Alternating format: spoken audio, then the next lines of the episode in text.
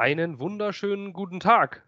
Ähm, die Gangrene Germany ist wieder da. Wir sind ähm, diesmal da. Alles, was um das Thema Draft geht. Nächste Woche geht's los. Und ich begrüße erstmal den Mann, den man 2017 statt Jet Hansen oder Darius Stewart hätte draften sollen. Frederik Röhrig. Äh, schön, dass du wieder da bist. Hi, Freddy. Hi, grüß dich. Ich glaube, dich hätten wir noch im Roster gehabt. Ähm, statt den beiden Pfeifen. Äh, wer es nicht weiß, dieser Mann, den ihr dort seht, äh, hat einen der schönsten Pässe gefangen, der jemals geworfen wurde. 2018 hat er diesen Ball direkt in der Endzone gefangen von einem legendären Quarterback. ähm, auf einem Fußballplatz in, in der tiefsten Provinz in Bayern. Ähm, kleiner Insider, aber die, die dabei, sein, äh, dabei waren, ich glaube, die Zahl der Zuhörer, die dabei waren, ist höher als die der die, die nicht dabei waren.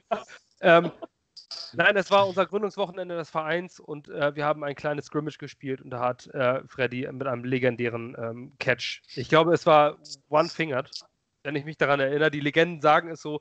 Er hat Mindestens, ja. Finger gefangen ja. und das Ding war sicher drin. Hätte er der einzige Spieler auf dem Feld, der einen Helm auf hatte. Ja, ja wenn schon, denn schon, ne? Und im Podcast sind auf diesem Match sogar zwei Quarterbacks hier. Ähm, der zweite Quarterback hat gerade einen Schluck aus der Flasche genommen. Herzlich willkommen, ähm, auch dir natürlich, Per. Abend. Heute soll es alles darum gehen, bevor wir jetzt hier weiter äh, irgendwelche Insider euch voll sammeln. Ähm, heute soll es weitergehen mit dem Thema Draft. Das ist der erste Podcast zu dem Thema. Wir wollen nächste Woche nochmal einen Mock-Draft-Podcast machen. Wer es noch nicht gelesen hat, äh, lest mal bitte auf unserer Facebook-Seite. Gestern hat Felix einen sensationellen Mock-Draft rausgehauen. Unabhängig von den Ergebnissen hat er jeden seiner Picks analysiert, mit Tape hinterlegt. Äh, eine sehr tolle Sache, das zu lesen. Einer der besten Artikel, die diese Seite dieses Jahr bisher hervorgebracht hat, in meinen Augen. Ähm, guckt es euch mal an mehr als nur ein einfacher Mockdraft, denn dieses Posten von Bildern Mockdrafts kann jeder. Wir versuchen das nächste Woche auch mal ein bisschen äh, mit Analysen zu spicken. Allerdings soll es jetzt erstmal um die Prospects gehen und äh, alle, alles deutet darauf hin, dass es ein Offensive Tackle oder ein Wide Receiver wird, je nachdem, wie die Situation äh, sich herauskristallisiert. Und einer dieser Namen ist CD Lamb, der Junge aus Oklahoma, dem unheimlich viele Vor der unheimlich viele Vorschusslorbeeren hat, ähm, mit dem auch ein Interview von den Jets geführt wurde. Einer der großen, die großen drei, so nenne ich sie jetzt einfach mal, Henry Rux, Jerry Judy und CD Lamb. Davon wurde nur CD Lamb von den Jets interviewt. Was da nur hintersteckt, das äh, steht in den Sternen. Aber das ist auch die Positionsgruppe, mit der wir uns zuerst beschäftigen wollen. Ähm, wir haben ein brennendes Need auf Wide Receiver und äh, da gebe ich auch an, ähm, an unseren Receiver äh, Scout erstmal weiter, der auch einige gescoutet hat. Könnt ihr auch über unsere Seite lesen. Auch viele gute Artikel mit vielen Analysen zu einzelnen Wide Receivern in den ähm, entsprechenden Runden. Guckt nochmal, scrollt ein bisschen auf unserer Seite Gangrene Germany, alles rund um New York Jets, da findet ihr einiges und gerade auch über die Receiver. Freddy, wenn es an Pick 11 ein Receiver wird, welche Namen sind dort relevant? Du bist lustig, du stellst Fragen, die du gerade eben selbst schon beantwortet hast. Also, wenn es ein Receiver wird und. Äh, ja, gibt es ja noch mehr? Es gibt noch mehr, aber ich würde sagen, für den Pick 11 sind es eigentlich diese drei Optionen, die du gerade genannt hast. Also, Jerry Judy ist der beste Route Runner. Ähm, CD Lamb ist so der beste, ja, allgemeine Receiver, sage ich mal, ist well-rounded, hat gute Hände, gut nach dem Catch, also gut, was Yards after Catch angeht. Und ähm, Henry Ruggs ist sozusagen der Speedster, der aber halt nicht nur ein reiner Speedster ist, sondern auch wirklich gut für Separation sorgen kann, äh, auch richtig gute Hände hat. Es sind halt drei komplett verschiedene Spielertypen.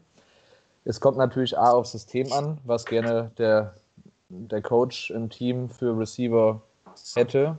Also ich habe die Tage auch mal mit Per darüber geschrieben. Er meinte halt, entweder sehr, sehr große, lange Lulatsche, sagen wir es mal so, auf der einen Seite oder halt welche, die, die super klein, wendig, schnell, agil sind, halt irgendwie bei kurzen Routen sich gut freilaufen können.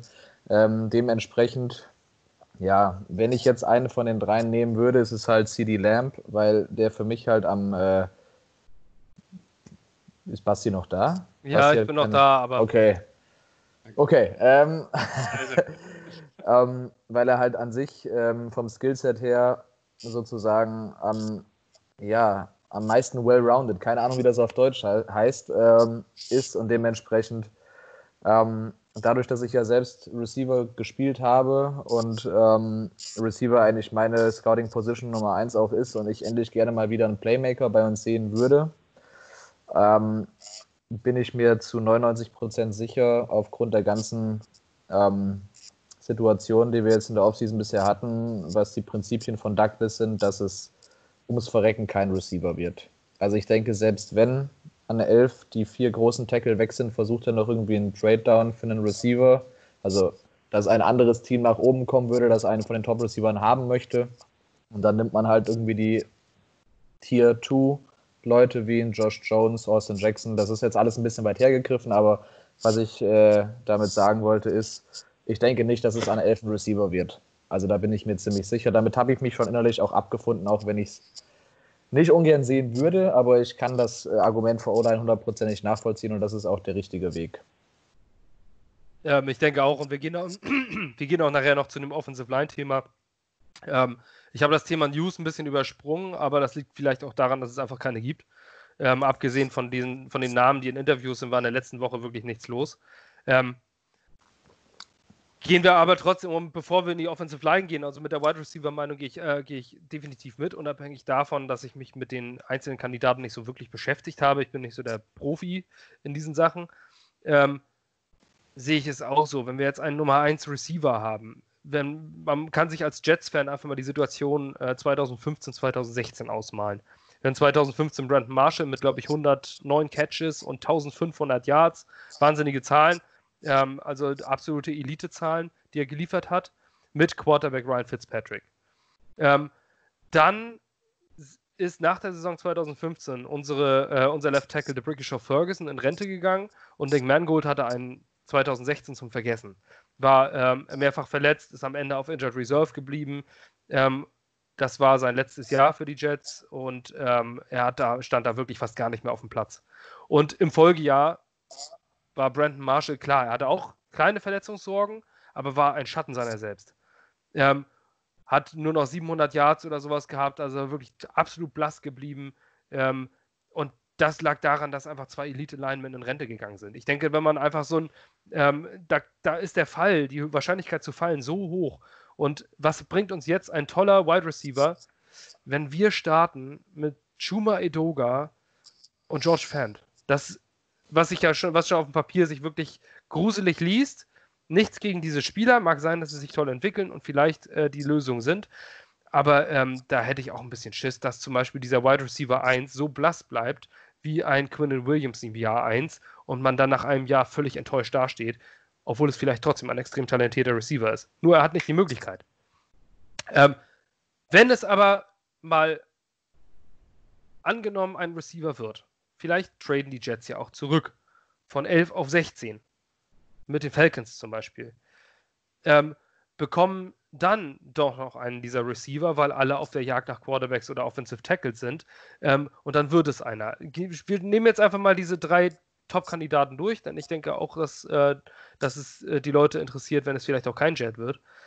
CD Lamb, man liest oft Vergleiche mit DeAndre Hopkins ein ganz, ganz großer Vergleich. DeAndre Hopkins ist der, ich kann alles Receiver, ich lasse niemals einen Ball fangen und ich schlage jeden, ähm, jeden Cornerback im 1 zu 1. Kann CD Lamb dieser Receiver werden? Per?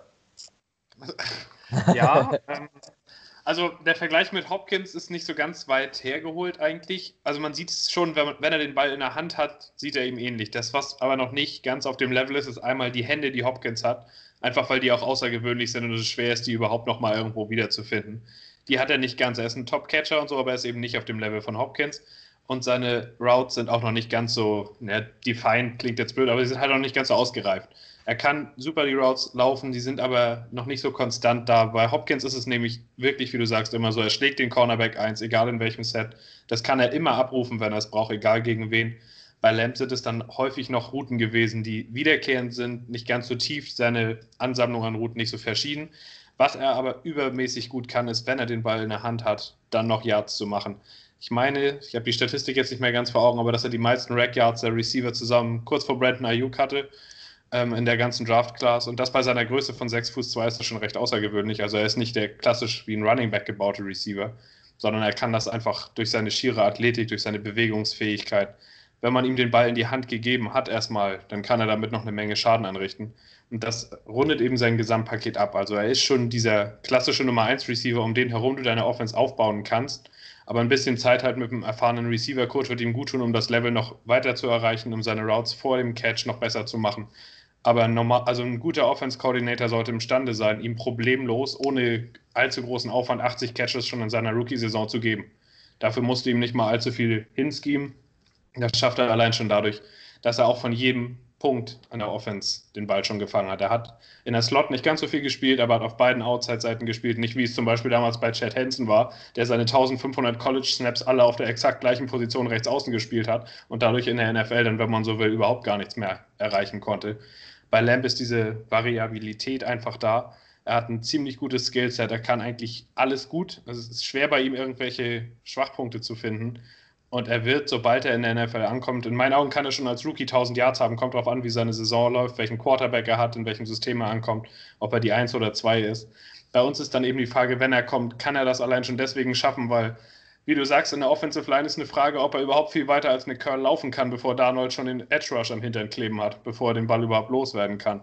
Ja. Und dann müsste man halt sagen, jedes Mal muss er noch zwei, drei Leute aussteigen lassen, bevor er den Ball überhaupt hat ist schwierig, wie du schon sagst, ein Receiver ist auch sehr systemabhängig und wenn unsere Offense wie im letzten Jahr eigentlich kaum länger als zweieinhalb Sekunden imstande ist, den Quarterback zu beschützen, tut das auch keinem Receiver der Welt gut. Lamp hat alle Fähigkeiten der Welt und wird in meinen Augen auch in, einer, in zwei bis drei Jahren reden wir bei ihm von einem Top 5 NFL-Receiver. Fast egal, wo er ankommt. Natürlich kommt es immer noch ein bisschen aufs Team an, aber das Potenzial dazu hat er allemal. Also wenn wir ihn an 11 oder nach einem Downtrade am Ende haben, wäre ich nie im Leben traurig damit. Er ist für mich der beste Receiver auf dem Board. Und ja, der Vergleich mit Hopkins ist nicht so weit hergeholt. Sie sehen sich auch recht ähnlich, wenn man so will, wenn sie den Helm aufhaben. Also kann man schon sagen. Wenn, man, wenn wir den am Ende hätten, wäre ich damit auf jeden Fall nicht unglücklich. Aber ich bin halt nach wie vor der Meinung, O-Line ist wichtiger, damit der Receiver überhaupt eine Chance hat, den Ball am Ende auch in die Hand zu bekommen. Ich finde, ja. das, ich finde, ich wollte noch eine Sache kurz sagen. Ich finde für mich persönlich, dadurch, dass ich mich inzwischen auch vor allem mit diesen äh, wirklich den Top 3, Top 5 so ein bisschen intensiver natürlich noch auseinandergesetzt habe und jetzt auch jeden Tag das im Kopf so durchspiele, jedes Szenario. Es ist ja ganz oft so, dass man mit den ganz, ganz hoch angesetzten Top-Picks, man die irgendwie so durchanalysiert, dass man irgendwie versucht, irgendwelche Schwächen zu finden und dann sieht man vielleicht mal irgendwie ein Tape, was einem nicht ganz so gut gefällt, dann denkt man, ah, ist er vielleicht doch nicht das. Ne? Ist ja genau das gleiche wie zum Beispiel bei Andrew Thomas, der war eigentlich der Top-Tackle nach der College-Saison und jetzt ist er vielleicht der, der am ehesten noch an 11 verfügbar sein wird für uns, warum auch immer, weil ihn halt alle auseinander ähm, durchanalysieren, sag ich mal. Ähm, ich glaube trotzdem bei den Top 3 Receivern, also sprich Lamb, auch Jerry Judy, der eigentlich während der ganzen College-Saison top, sicherer Top 5 Pick und bester Receiver als bester Receiver gehandelt war, ähm, dass man da einfach ein bisschen zu viel die überanalysiert hat und dass trotzdem die alle einschlagen werden in Jahr 1. Was hat man letztes Jahr bei Marquise Brown gedacht? Ist zu klein und so weiter und so fort. Und dann hat er trotzdem eine ganz gute Saison jetzt bei den Ravens hingelegt. Und äh, ich glaube jetzt, ich habe heute in so einem Thread bei Reddit gelesen, wo würdet ihr Marquise Brown ansetzen in dieser Draft-Class jetzt? Und äh, also ich würde auf jeden Fall die Top 3 in diesem Jahr über ihn stellen. Ja. ja. Auf jeden Fall. Das sehe ich auch so. Er ist vergleichbar mit Henry Rux, aber Rux hat bessere Hände, besseres Route Running. Also genau. kann man ihn, wenn man so will, kurz dahinter anordnen. Aber das sagt eben auch über die Qualität dieser Receiver-Klasse eine Menge aus. Ja. Marquise Brown hatte man nicht letztes Jahr 800 Yards, 8 Touchdowns und das, obwohl er 5, 6 Spiele verletzt war. Ja. Und so ähnlich kannst du das von dieser Klasse eigentlich auch erwarten ein Henry Rux kommt ihm relativ, also ist in meinen Augen noch ein besserer Prospect als er. Ja. Aber da kann man schon sagen, die Qualität ist auf jeden Fall auf dem Level. Ähm, hauptsächlich wird, werden ja diese großen drei, genauso wie wir nachher bei den Tackeln von den großen vier sprechen. Ähm, was ich immer das Gefühl habe, dass Jerry Judy und CD Lamb dort die, äh, die beiden sind und äh, Henry Rux so ein bisschen der Dritte dahinter. Mhm. Ähm, wenn jetzt diese ähm, wir kommen noch gleich zu Jerry Judy. Sie haben natürlich auch beide ausgezeichnete Quarterbacks gehabt. Das muss man natürlich auch dazu sagen. Ähm, Gerade, ich glaube, Rux und Judy spielen ja beide im selben Team. Ja. Zwei Receiver, die möglicherweise Top 10 Picks werden, aus einem College-Team, das ist schon absolut außergewöhnlich. Und ich finde das eine Auszeichnung für den Quarterback. Ähm, warum auch in meinen Augen Tour Tango Bailoa ähm, das größte Starpotenzial hat, noch vor Joe Burrow, meiner Meinung nach. Das soll uns nicht weiter interessieren, weil wir keinen Quarterback nehmen, sondern ich glaube einfach nur, dass Tua ein außergewöhnlicher Quarterback wird. Ein Michael Vick ja. mit Charakter, glaube ich zumindest. ähm, und ähm, ist aber auch eine Auszeichnung. Jerry Judy kommen wir gleich zu, aber Henry Rux, das interessiert mich sehr. Der, ähm, man spricht, habt ganz oft von CD Lamb und Jerry Judy gesprochen und jetzt möchte, interessiert mich mal dieser Henry Rux. Es heißt, der ist unheimlich schnell. Schnelle Receiver haben meistens körperliche Defizite. Ähm, meistens zumindest von der, von der Strength und vom Schlagen von, von Press Coverage etc. Ähm, warum zählt er auch zu diesen großen drei? Was äh, macht ihn so besonders, Freddy? Äh, wie Per das gerade eben schon gesagt hat, ähm, wenn man jetzt so eine Pro-Comparison hätte, ist es sozusagen eigentlich äh, ein kleines Upgrade zu Marquise Brown. Er ist auf jeden Fall von seinem Körper her ziemlich, er ist nicht groß, ich glaube, er ist 5 Fuß 11, was jetzt natürlich nicht riesengroß ist, aber er ist halt relativ bullig kompakt gebaut. Marquise Brown ist halt ziemlich schmächtig, nennen wir es mal so. Und er ist halt wirklich von seinem Körperbau, hat eine gute Muskelmasse, ähm, die er trotzdem genauso schnell, sage ich mal, in Bewegung setzen kann. Das Route Running ist, wie gesagt, besser. Das heißt, er kann natürlich einerseits durch den Speed für Separation vor allem auf tiefen Routen sorgen, aber er ist halt auch einfach in anderen Routen wesentlich ausgefeilter und kann da auch schon den Unterschied, sage ich mal, machen. Und allgemein, was seine Athletik angeht, ist, glaube ich, ähm, Lamb ist natürlich auch super athletisch. Jerry Judy, der kann sich praktisch wie auf einer Centmünze kann der sich drehen. Also das sind alles absolut krasse Athleten. Aber ich glaube, von der Ex Explosivität und Athletik dieser Kombination ist er fast der beste von den dreien. Und man weiß ja ganz genau, ähm, dass es in der NFL seit neuestem oder immer mehr in Richtung Athletik und auch Upside geht. Und ich glaube, vom Upside her ist es sozusagen auch nochmal ein Tyreek Hill mit Charakter, könnte man vielleicht auch noch irgendwie sagen. Ähm, und ich meine, man weiß ja, was Hill in der, in der Kansas City Offense macht. Das liegt jetzt nicht nur an Pat Mahomes, sondern an sich ist Hill einfach ein absolut abgefahrener Spieler, den du in sämtlichen, du kannst dein System praktisch komplett auf ihn einstellen, obwohl er halt nicht der klassische Number One Receiver ist, der 6 Fuß 2, 6 Fuß 3 groß ist, ne? Sondern er ist aber trotzdem einfach ein Playmaker und Henry Rux ist auch einfach ein Playmaker. Kann man nichts sagen. Also ist er derjenige, der äh, die zweistelligen Touchdown-Zahlen in seiner Karriere pro Saison irgendwann mal abliefern wird. Davon gehe ich stark aus. Also ich denke immer so zwischen, wie jetzt auch Marquis Brown, so zwischen 8, 8, 10, 12 pro Saison gehe ich auf jeden Fall davon aus, dass er das knacken kann. Auch schon relativ früh in seiner Karriere, je nachdem, in was für einem System er landet, wie oft er halt in seiner Rookie-Saison schon äh, angeworfen wird. Ne? Aber ich gehe ganz stark davon aus, ja. Sind sie denn alle drei X-Receiver? Das ist halt. Um, ja, also Jude, äh, äh, Jerry Judy und Lamb sind schon dieser Typ, dieser große Outside-Receiver, der 1 gegen 1 Press-Coverage schlagen kann. Rux ist halt ein Stück kleiner, ein bisschen schmächtiger, auch wenn er nicht wie Marquise Brown ist. Ich finde er ist vom Körpertyp her eher wie Deshaun Jackson, als er jünger war. Also schon muskulös, gut gebaut, trotzdem extrem schnell. Aber er ist halt eher der Typ, den du als Deep Threat Plus hast. Also er kann, Deep Threat ist das, was er hauptsächlich halt sehr gut kann, tief mit seiner Geschwindigkeit. Aber er schafft es eben auch in dem Bereich zwischen 10 und 20 Yards hinter der Line of Scrimmage unwahrscheinlich gut Separation zu erzeugen. Also er ist auch jemand, der es einfach drauf hat, seine Athletik zu verkaufen.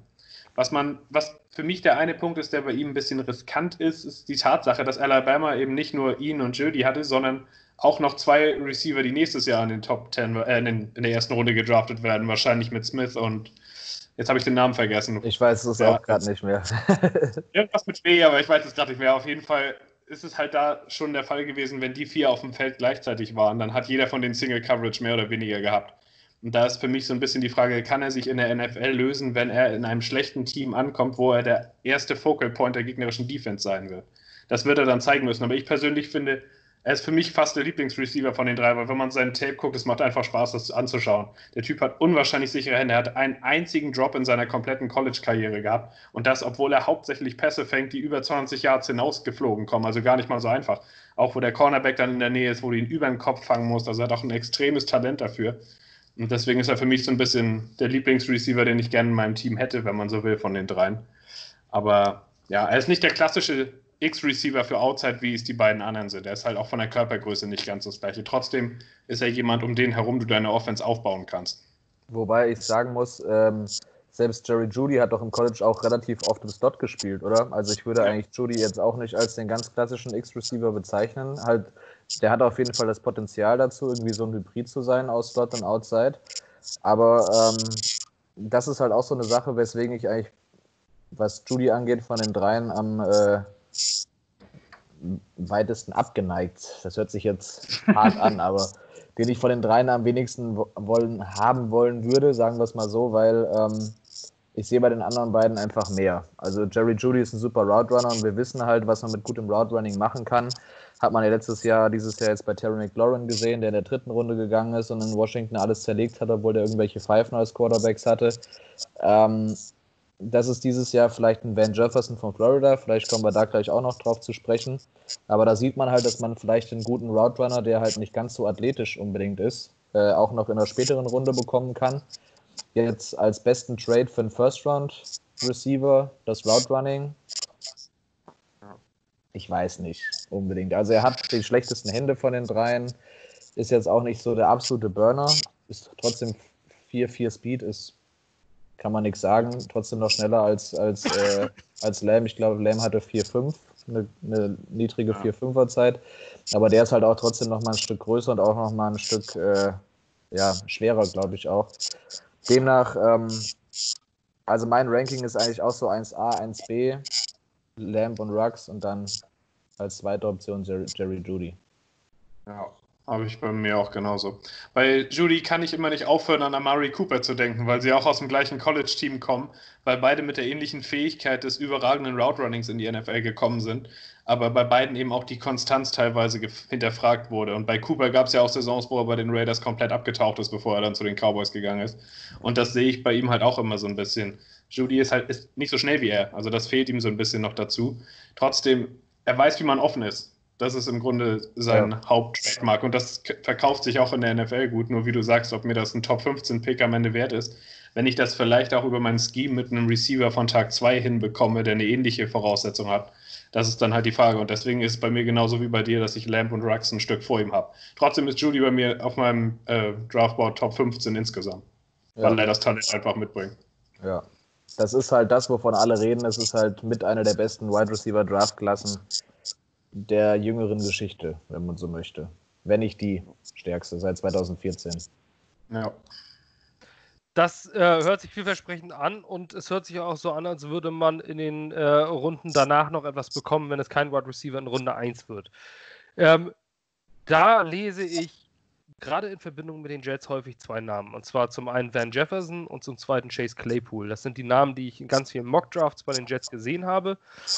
Und wenn ich mir die Daten von einem Chase Claypool angucke, der irgendwie 3,20 Meter groß ist ähm, und irgendwie in quasi jedem gefühlten Mockdraft von fast jedem Team in der zweiten Runde oder dritten Runde genommen wird, frage ich mich, wenn jedes Team den haben will, warum springt er dann nicht in Runde 1? Was, was stimmt denn bei dem nicht? Also, ähm, wenn, nehmen wir jetzt mal einfach an, wir haben einen Offensive Tackle in Runde 1 genommen. Jetzt kommt Runde 2 dran und wir wollen auf jeden Fall einen Wide Receiver. Ähm, welchen Namen würdet ihr dort auf den Zettel schreiben?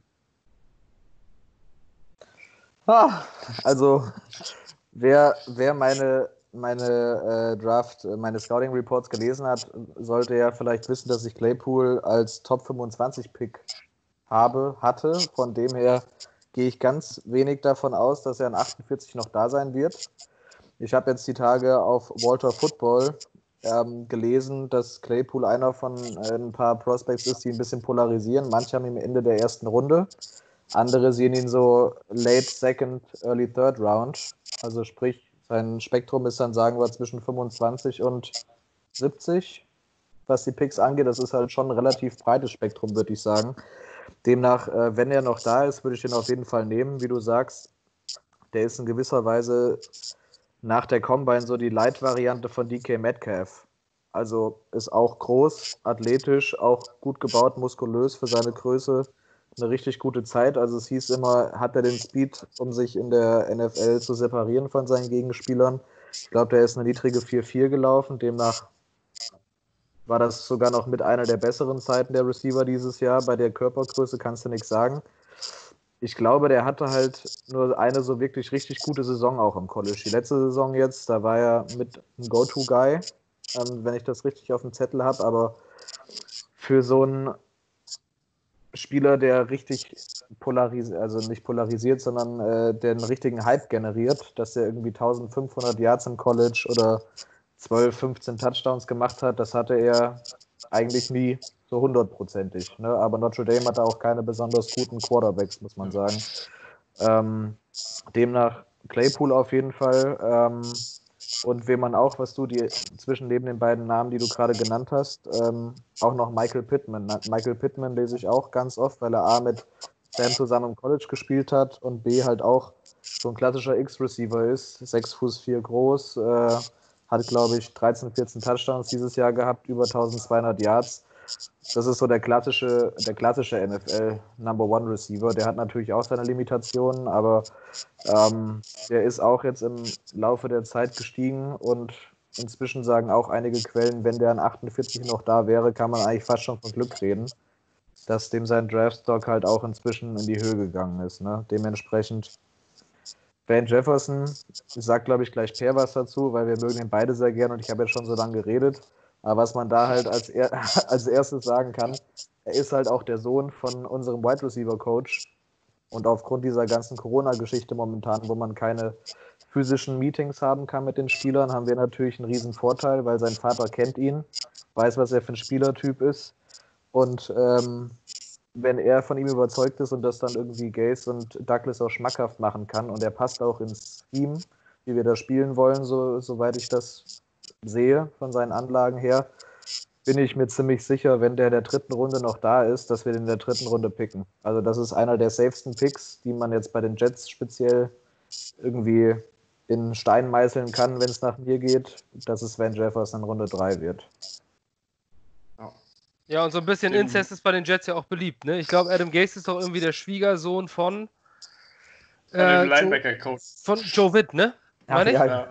Genau, und Joe Witt und äh, Greg Williams hatten damals im Rahmen von Bounty Gate Probleme. Ja, äh, genau. Linebacker-Coach und, äh, und Defensive Coordinator. Und Joe Witt wurde dann trotzdem eingestellt. Scheiß drauf, weil er sehr der Schwiegervater, äh, weil Adam Gaze mit der Tochter von ihm schläft und sowas.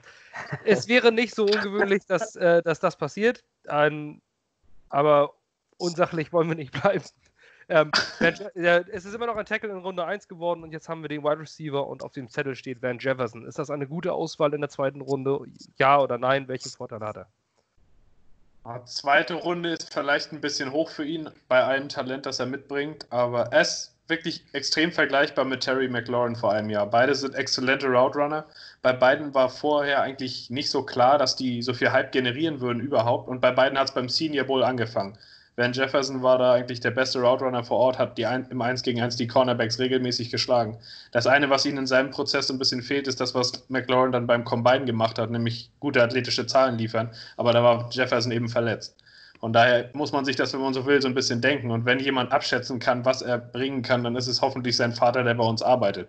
Der wird seine 40-Jahr-Zeit wahrscheinlich am ehesten noch kennen von allen Scouts, die so unterwegs sind gerade auf jeden Fall bringt er vom Profil her das Gleiche mit. Er hat die Fähigkeit zu separieren, weiß, wie er seine Routen zu laufen hat, hat starke Hände, hat Erfahrung als Outside- und Inside-Receiver bei Florida gesammelt.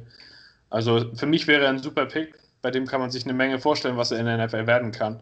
Äh, Nummer zwei Receiver, Nummer eins ist vielleicht, muss man halt sagen, weil man die Athletik jetzt nicht genau einschätzen kann, ob es das auch werden kann, weiß ich nicht. Er ist allerdings auch schon 24, also müsste man mal abwarten, wie das dann wird. Aber trotzdem wäre er für uns ein mega Fit und ein Receiver, der wahrscheinlich auch schnell bei uns startet auf Outside. Einfach weil er von dem, was er mitbringt, schon besser ist als alles, was wir aktuell im Kader haben. Und Chase Claypool ist bei mir auch so ein bisschen so ein Favorit. Der hat auch beim Senior Bowl quasi angefangen zu zeigen und hat dann mega Combine gehabt. Der ist halt wirklich so ein Boomer-Bust-Kandidat. Er bringt eine Menge Athletik mit, aber das Separieren war trotzdem im College nicht so sein Ding, obwohl er diese Athletik eigentlich hat. Dafür bringt er halt jede Menge Physis mit, starke Hände ich mag ihn als Prospect sehr. Vielleicht landet er am Ende sogar noch in der, in der, äh, zum Ende der ersten Runde. Glaube ich aber, jetzt in letzter Zeit ist es ein bisschen ruhiger um ihn geworden. Also ja. es kann auch sein, dass das so in Runde 2 sich am Ende einpendelt. Wenn wir ihn an 48 haben, wenn man sich vorstellt, dass wir die Kombination Claypool und Ben Jefferson mit einem unserer zwei, mit dem Zweit- und dem Drittrunden-Pick haben, Das wäre mega. Dann hast du einen großen Outside-Receiver, Ja. der physisch ist, der Bälle aus der Luft fangen kann, trotzdem Speed mitbringt und du hast Van Jefferson als mega Route Runner. Beide sind trotzdem nicht klein, also sie passen auch zu Crowder, wenn man das so will. Perryman hast du dann noch als Deep Threat. Das wäre eine mega Kombination, wenn man die so zusammen bekäme. Und womit dann auch schon äh, möglicherweise äh, das Problem auf Wide Receiver behoben wäre, das wir derzeit haben. Ähm, erstmal begrüße ich äh, auch einen, nach, nachdem wir bei Urbesetzung waren, noch einen aus der Urbesetzung. Moin Felix, schön, dass du wieder da bist. Einen wunderschönen guten Abend. Um dich kurz ins Thema einzuführen, äh, wir sind gerade bei den Wide Receivers, bei den Offensive Tackles waren wir noch nicht. Äh, Wide Receiver, die Big Three haben wir bereits. Judy Lamb, ähm, Rux. Jetzt waren wir in Runde 2, sind Michael Pittman, auf den wir noch ein bisschen eingehen möchten. Van Jefferson haben wir schon durch. Ähm, und Claypool. Chase Claypool, genau. Die Riesenmaschine äh, aus Notre Dame. Ähm, ein weißer Receiver, soweit ich Ja, soweit ich Ja, meine. sagen, sagen, wir, Also- sagen wir Karamell. Ja, okay. aber, aber, aber er ist, ist er denn zu dunkel für die Patriots? Ah, Er das ist kann. zu groß für die Patriots, ne? Eigentlich. Ja, die hatten auch einen Ja. Kiel Harry. Ne, der ist ja auch relativ groß. Ja. Letztes Jahr in der ersten Runde geholt. Und ja, Ähm, nein, ähm, wir, äh, es heißt immer, diese Receiver-Klasse ist extrem tief.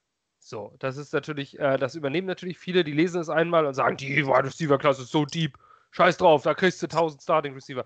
Ähm, wenn man sich damit nicht beschäftigt hat, ist es immer leicht, das nachzuplappern, was Leute bei Twitter gesagt haben. Ähm, warum ist diese Receiver-Klasse so tief? Gibt es so viele, die einen äh, entsprechend äh, First-Round-Grade haben, Second-Round-Grade? Man spricht ja oft von diesen Grades, dass man sagt, das ist ein First-Round-Receiver. Das ist ein, mal angenommen, man hat einen äh, First-Round-Grade, dann heißt es, der ist vom Talent so, dass er in der ersten Runde gedraftet werden könnte. Wenn man dort jetzt 20 hat, braucht man kein Mathe studiert haben, um zu wissen, dass keine 20 bei 32 Picks, keine 20 Wide Receiver vom Board gehen. Ähm, würdet ihr ein Big Board machen? Grob über den Daumen. Wie viele Wide Receiver hättet ihr mit First Round Grade in dieser tiefen Wide Receiver Klasse? Ungefähr. Ähm, Sieben. hätte ich jetzt auch sieben, acht Stück. Also auf jeden Fall die großen drei, die wir gerade genannt haben. Bei mir, wie gesagt, Claypool auch noch. Brandon Ayuk, Justin, Je Justin Jefferson. Jefferson. Ayuk, äh, Higgins, wenn man so, ist für mich auch noch First Round.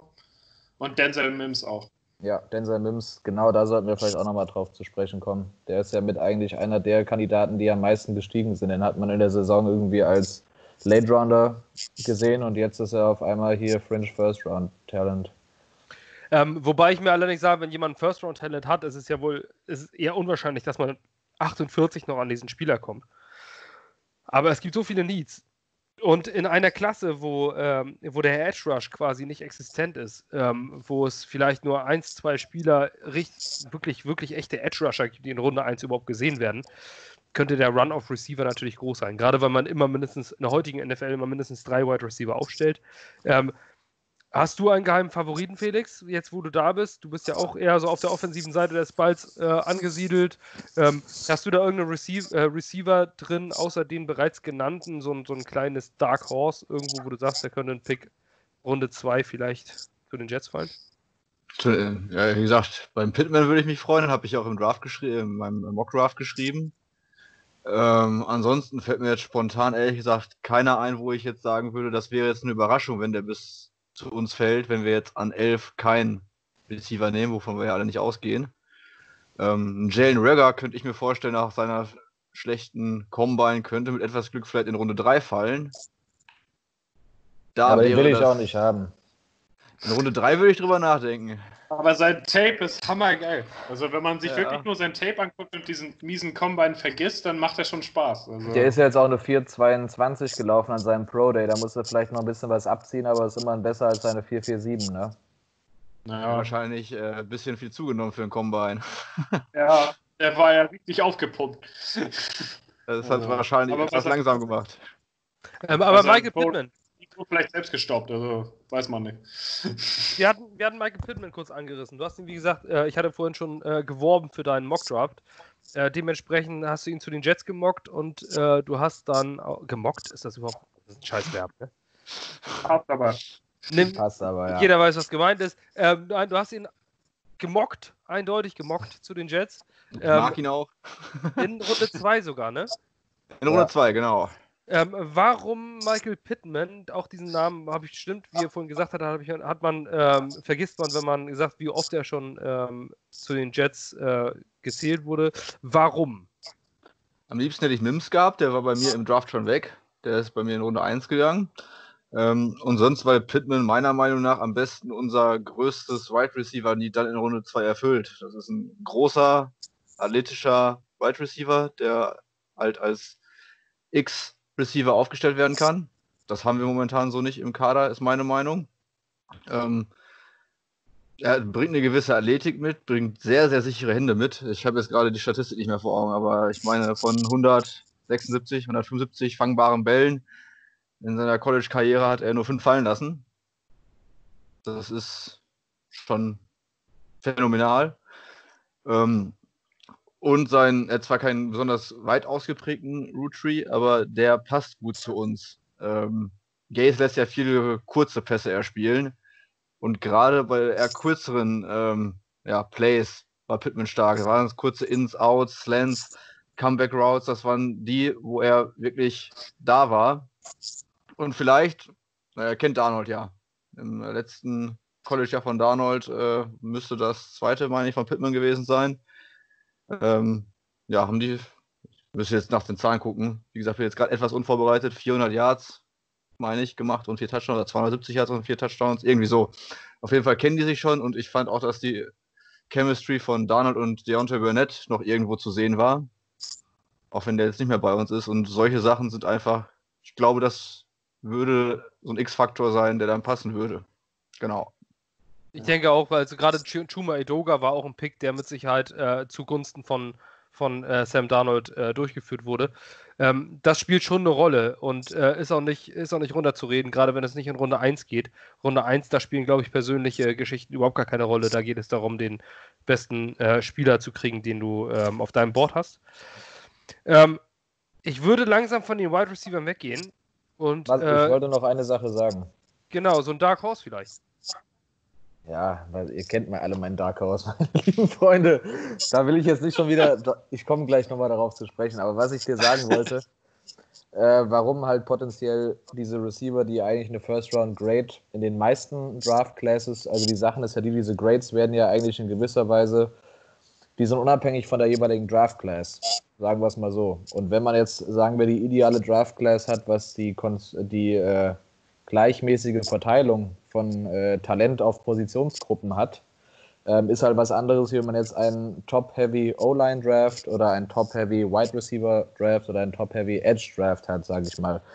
Vielleicht denken sich halt manche Teams, weil es halt viele gute Receiver gibt, eine, also eine Zahl X, die halt höher ist als in den Jahrgängen davor, die halt wirklich das Potenzial haben, entweder als Number One X-Receiver oder halt selbst wenn es ein richtig guter Slot-Guy, der acht, zehn Jahre im Slot äh, starten kann.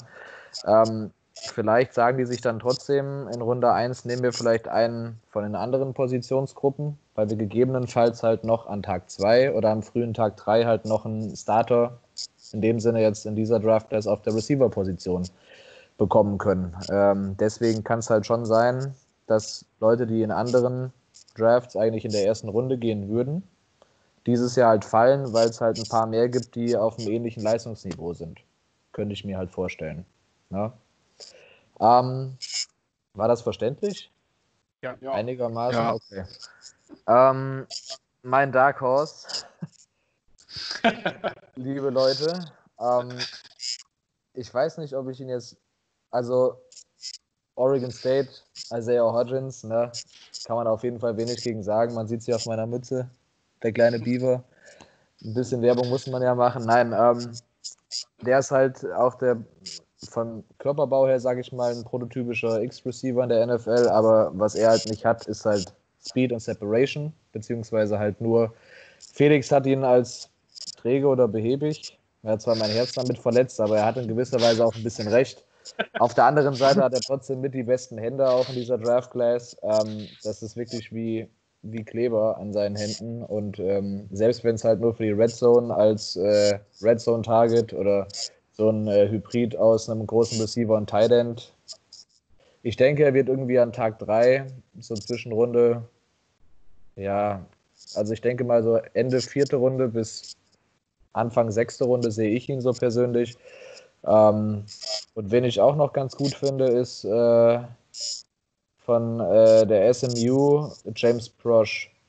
Kennt ihr den? Ja. Ich Das nicht. ist, ist ein Slot-Receiver, der hat aber in drei Jahren jeweils immer über 1000 Yards äh, jeweils gehabt, immer knapp an die 100 Catches. Ähm, auch richtig gute Hände, ist halt klein vom Körpertyp her, aber ist halt trotzdem äh, ein sehr produktiver Receiver, den ich auch irgendwie an Tag 3 so Runde auch so 4 bis 6 theoretisch sehe. Den fände ich auch persönlich ganz gut.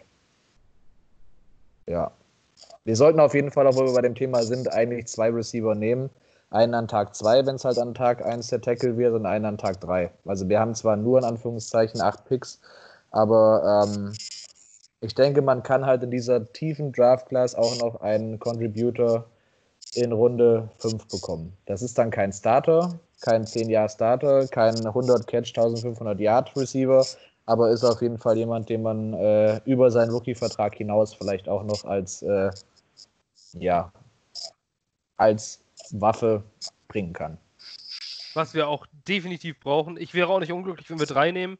Ähm, Ja, wenn, man, wenn, man so einen, wenn man so einen kleinen, äh, kleinen Swing mal macht, weil unsere Receiver-Klasse ist wirklich äh, gemessen an der Gesamtliga, vermutlich äh, gehört es zu den zwei, drei schlechtesten der Liga. Aktuell Papier.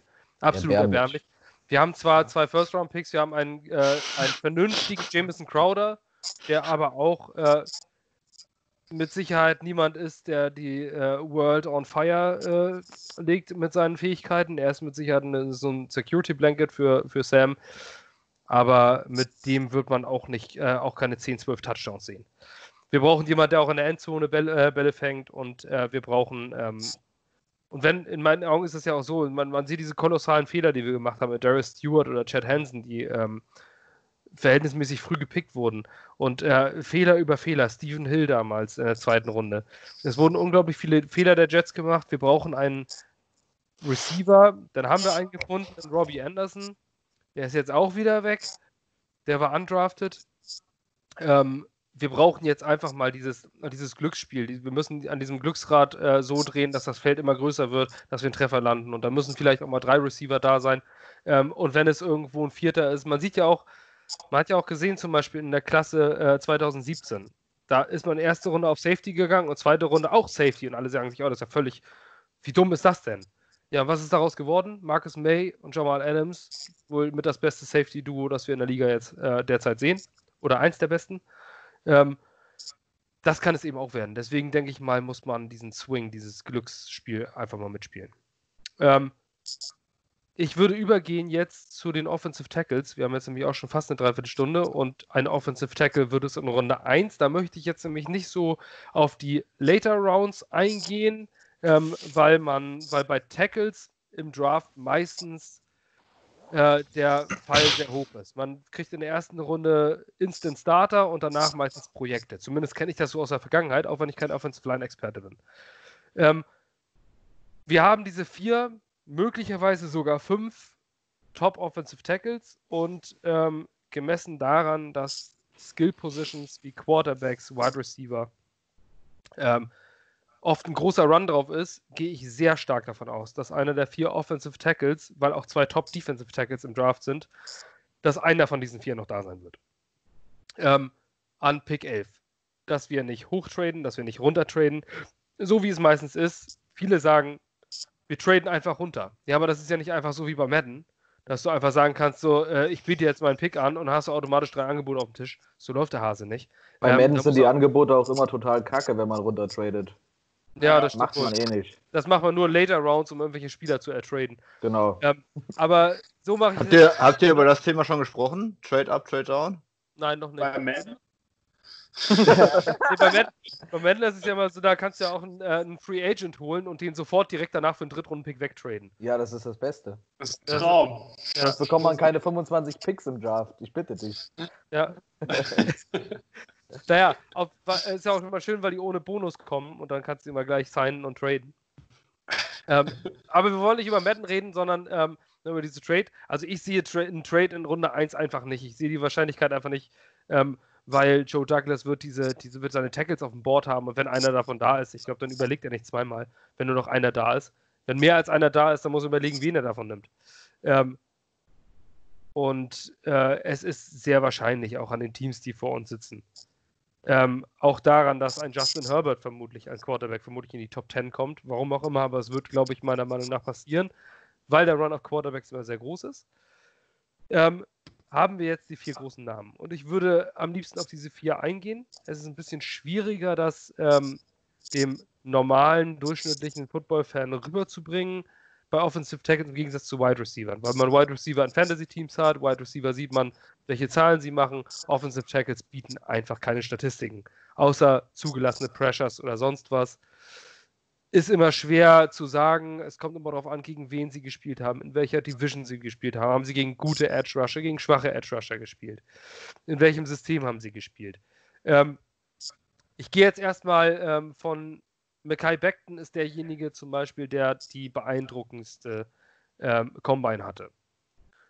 Liege ich da richtig? Zumindest würde ich das ja. äh, so anhand der Zahlen. Mackay Beckton wird als großer, schneller, äh, athletischer Typ gesehen.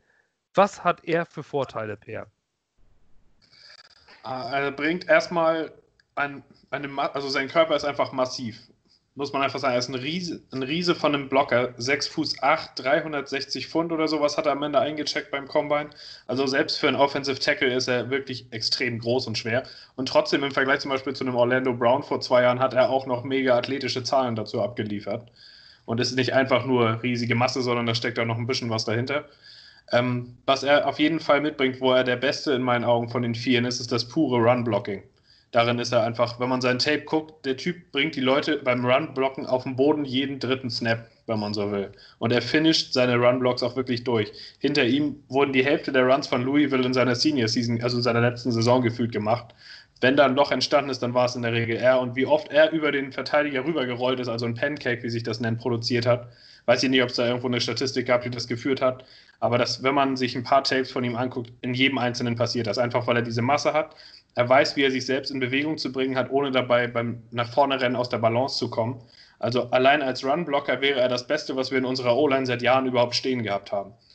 Äh, gestern habe ich bei Twitter von Daniel Jeremiah den Vergleich gelesen, dass er, was Run-Blocking angeht, seit Quentin Nelson in den letzten 15 Jahren niemanden gesehen hat, der wie Mackay Beckton seine Run-Blocks finisht und die auch angeht. Also das ist sein großer Punkt, den er mitbringt der ihn in meinen Augen auch zu Recht zu einem Top 15 Talent macht oder Top 10 Talent, je nachdem, wie man ihn auf seinem Board hat. Ähm, seine Schwäche, wenn man so will, ist durch seine Masse, seine Geschwindigkeit, ist, wenn er aus dem Stand rauskommt zum Passblocken, wenn er einen schnellen Speedrusher sich gegenüber hat. Das ist die offensichtliche Schwäche bei ihm. Er kommt manchmal nicht schnell genug raus. Der Speedrusher sorgt zumindest mal dafür, dass er ihn außen rumschicken muss. Das heißt, er macht die Pocket quasi zu. Er erlaubt auf jeden Fall einen Druck, beziehungsweise er sorgt dafür, dass der Quarterback in der Pocket wieder zurückgehen muss, weil Mackay Beckton es eben nicht anders geschafft hat, außer ihn außen rum zu schicken. Das ist, wenn man so will, sein Schwachpunkt. Im Passblocking sind da noch so ein paar Sachen, die er einfach durch seine Masse mitbringt, wo eine gewisse Schwierigkeit besteht. Das liegt in meinen Augen teilweise aber auch daran, dass er das erste Mal jetzt Left Tackle gespielt hat. In der Saison zuvor war er Right Tackle auf der anderen Seite für viele denkt man immer, das ist, macht eigentlich keinen Unterschied, ob du links oder rechts spielst. Als Blocker ist es aber schon so. Dein ganzer Stand ändert sich, deine ganze Balance, die Abläufe, die du in dir drin hast, sind anders, wenn du auf der anderen Seite der O-Line stehst. Und das kann bei ihm natürlich auch irgendwo so eine Adjustment Period gewesen sein. Ähm, ich sehe aber durch die Athletik, die beim Combine bei ihm festgestellt wurde, trotzdem die Chance, dass er auch da in der NFL auf einem hohen Level spielen wird. Vielleicht nicht am Anfang. Es kann gut sein, dass man gerade die ersten Spiele, wo man ihn spielen sieht, das ein oder andere Mal gegen einen schnellen Edge Rusher denkt, er hat den Tag gerade zugelassen oder er hat dieses Play, wenn man so will, kaputt gemacht. Aber ich sehe da trotzdem die Steigerungschance eben, weil er ein reiner Athlet ist und weil er eben auch eine Menge guter Sachen mitbringt. Das ist auch in dem Sinne nicht so, dass er andauernd diese Pressures zulassen würde, aber das ist eben sein Schwachpunkt und diesen Schwachpunkt werden gegnerische Verteidigungen angehen, wenn er in der Liga drin ist. Trotzdem bringt er eine Menge mit. Er hat auch genauso ähm, jede Menge Snaps, wo er den gegnerischen Pass Rusher dominiert, vor sich hält und alles gut ist. Es ist eben nur so, dass es sein einer Negativpunkt, wenn man so will. Und da weiß man eben nicht, wie sehr wird sich das in einem NFL-Offense am Ende auswirken. Deswegen war er in meinen Augen auch vorher noch nicht so bekannt, weil er auf der anderen Seite gespielt hat, weil er noch nicht alles so zusammengebracht hat. Also bei ihm könnte es sein, dass man so eine gewisse Phase hat, wo er braucht, um in der Liga anzukommen, aber trotzdem bringt er ein monströses Upside mit. Allein schon durch seine körperlichen Voraussetzungen. Und deswegen wäre er an 11 auch ein Pick, der es absolut wert gewesen ist. Ähm, Felix, hast du dich mit dem beschäftigt? Weißt du, äh, was ein Mecha Beckton kann, was er nicht kann? Hast du da irgendwas hinzuzufügen? war ja, glaube ich, schon sehr äh, ausführlich, würde ich sagen. Ich habe da nichts Großes hinzuzufügen. Auch nur gelesen, dass er im ähm, ja, Passblock um einiges stabiler ist, also da der Beste der Klasse sein soll. Runblock. Und das am, ja, meine ich, ja, Runblock. Und dass er im Passblock manchmal ein bisschen, äh, ja, sich übertölpeln lässt, wenn man das so sagen möchte.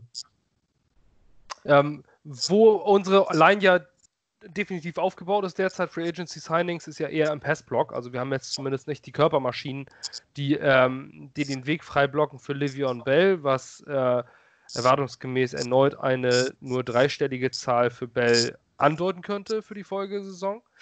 Ähm, ergibt es dann überhaupt Sinn, da so einen, äh, sage ich mal, Run-Blocker äh, reinzubringen? Kann er diese Line boosten, wenn er seine Schwächen im, in, der, in der Pass Protection hat, Freddy? Ähm, ich denke mal, was halt das Einzige war, was vielleicht Per nicht gesagt hat, was aber halt einfach so offensichtlich ist, dass man das vielleicht auch gar nicht sagen muss. Er hat einfach das größte Upside aufgrund seiner Größe und Athletik. Wenn er, wie du sagst, diese Defizite, die er hat, aufgrund äh, guten Coachings aufarbeiten kann, dann ist er, glaube ich, von den äh, vier Top-Tackeln mit der, der am ehesten All-Pro oder am wahrscheinlichsten All-Pro wird, wenn er halt seinen Shit together bekommt, wenn man das so sagen kann oder möchte. Ähm, ich denke halt schon, es ist eine Passing League, es entwickelt sich immer weiter zur Passing League.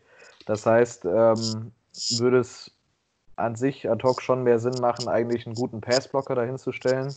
Weswegen wir vielleicht dann auch auf einen Andrew Thomas gleich mal zu sprechen kommen werden. Ähm, dementsprechend, es ist halt schwierig zu sagen. Es ist halt von den Vieren der größte Boomer-Bust-Pick auch. Ähm, man muss jetzt halt irgendwie äh, in der momentanen Situation sehen, Joe Douglas ist jetzt sechs Jahre bei uns, wird er unter Vertrag sein. Er hat also genug Zeit, äh, sich sein Team zusammenzubauen, aber in seine, äh, ja, in seine Karriere jetzt bei uns zu starten mit so einem, ich nenne es jetzt mal ungewissen Pick oder dem ungewissesten Pick von den vier Tackles.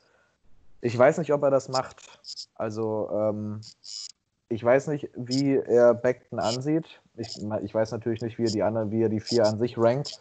Aber ich weiß halt nicht, ob ihm vielleicht, weil er glaube ich eher auch ein bisschen auf, äh, ähm, auch was sein Drafting angeht, geht er ja sozusagen auch auf Production und äh, so weiter und so fort. Ob ihm das nicht vielleicht ein bisschen zu riskant ist für seinen ersten Pick in seiner Karriere bei den Jets.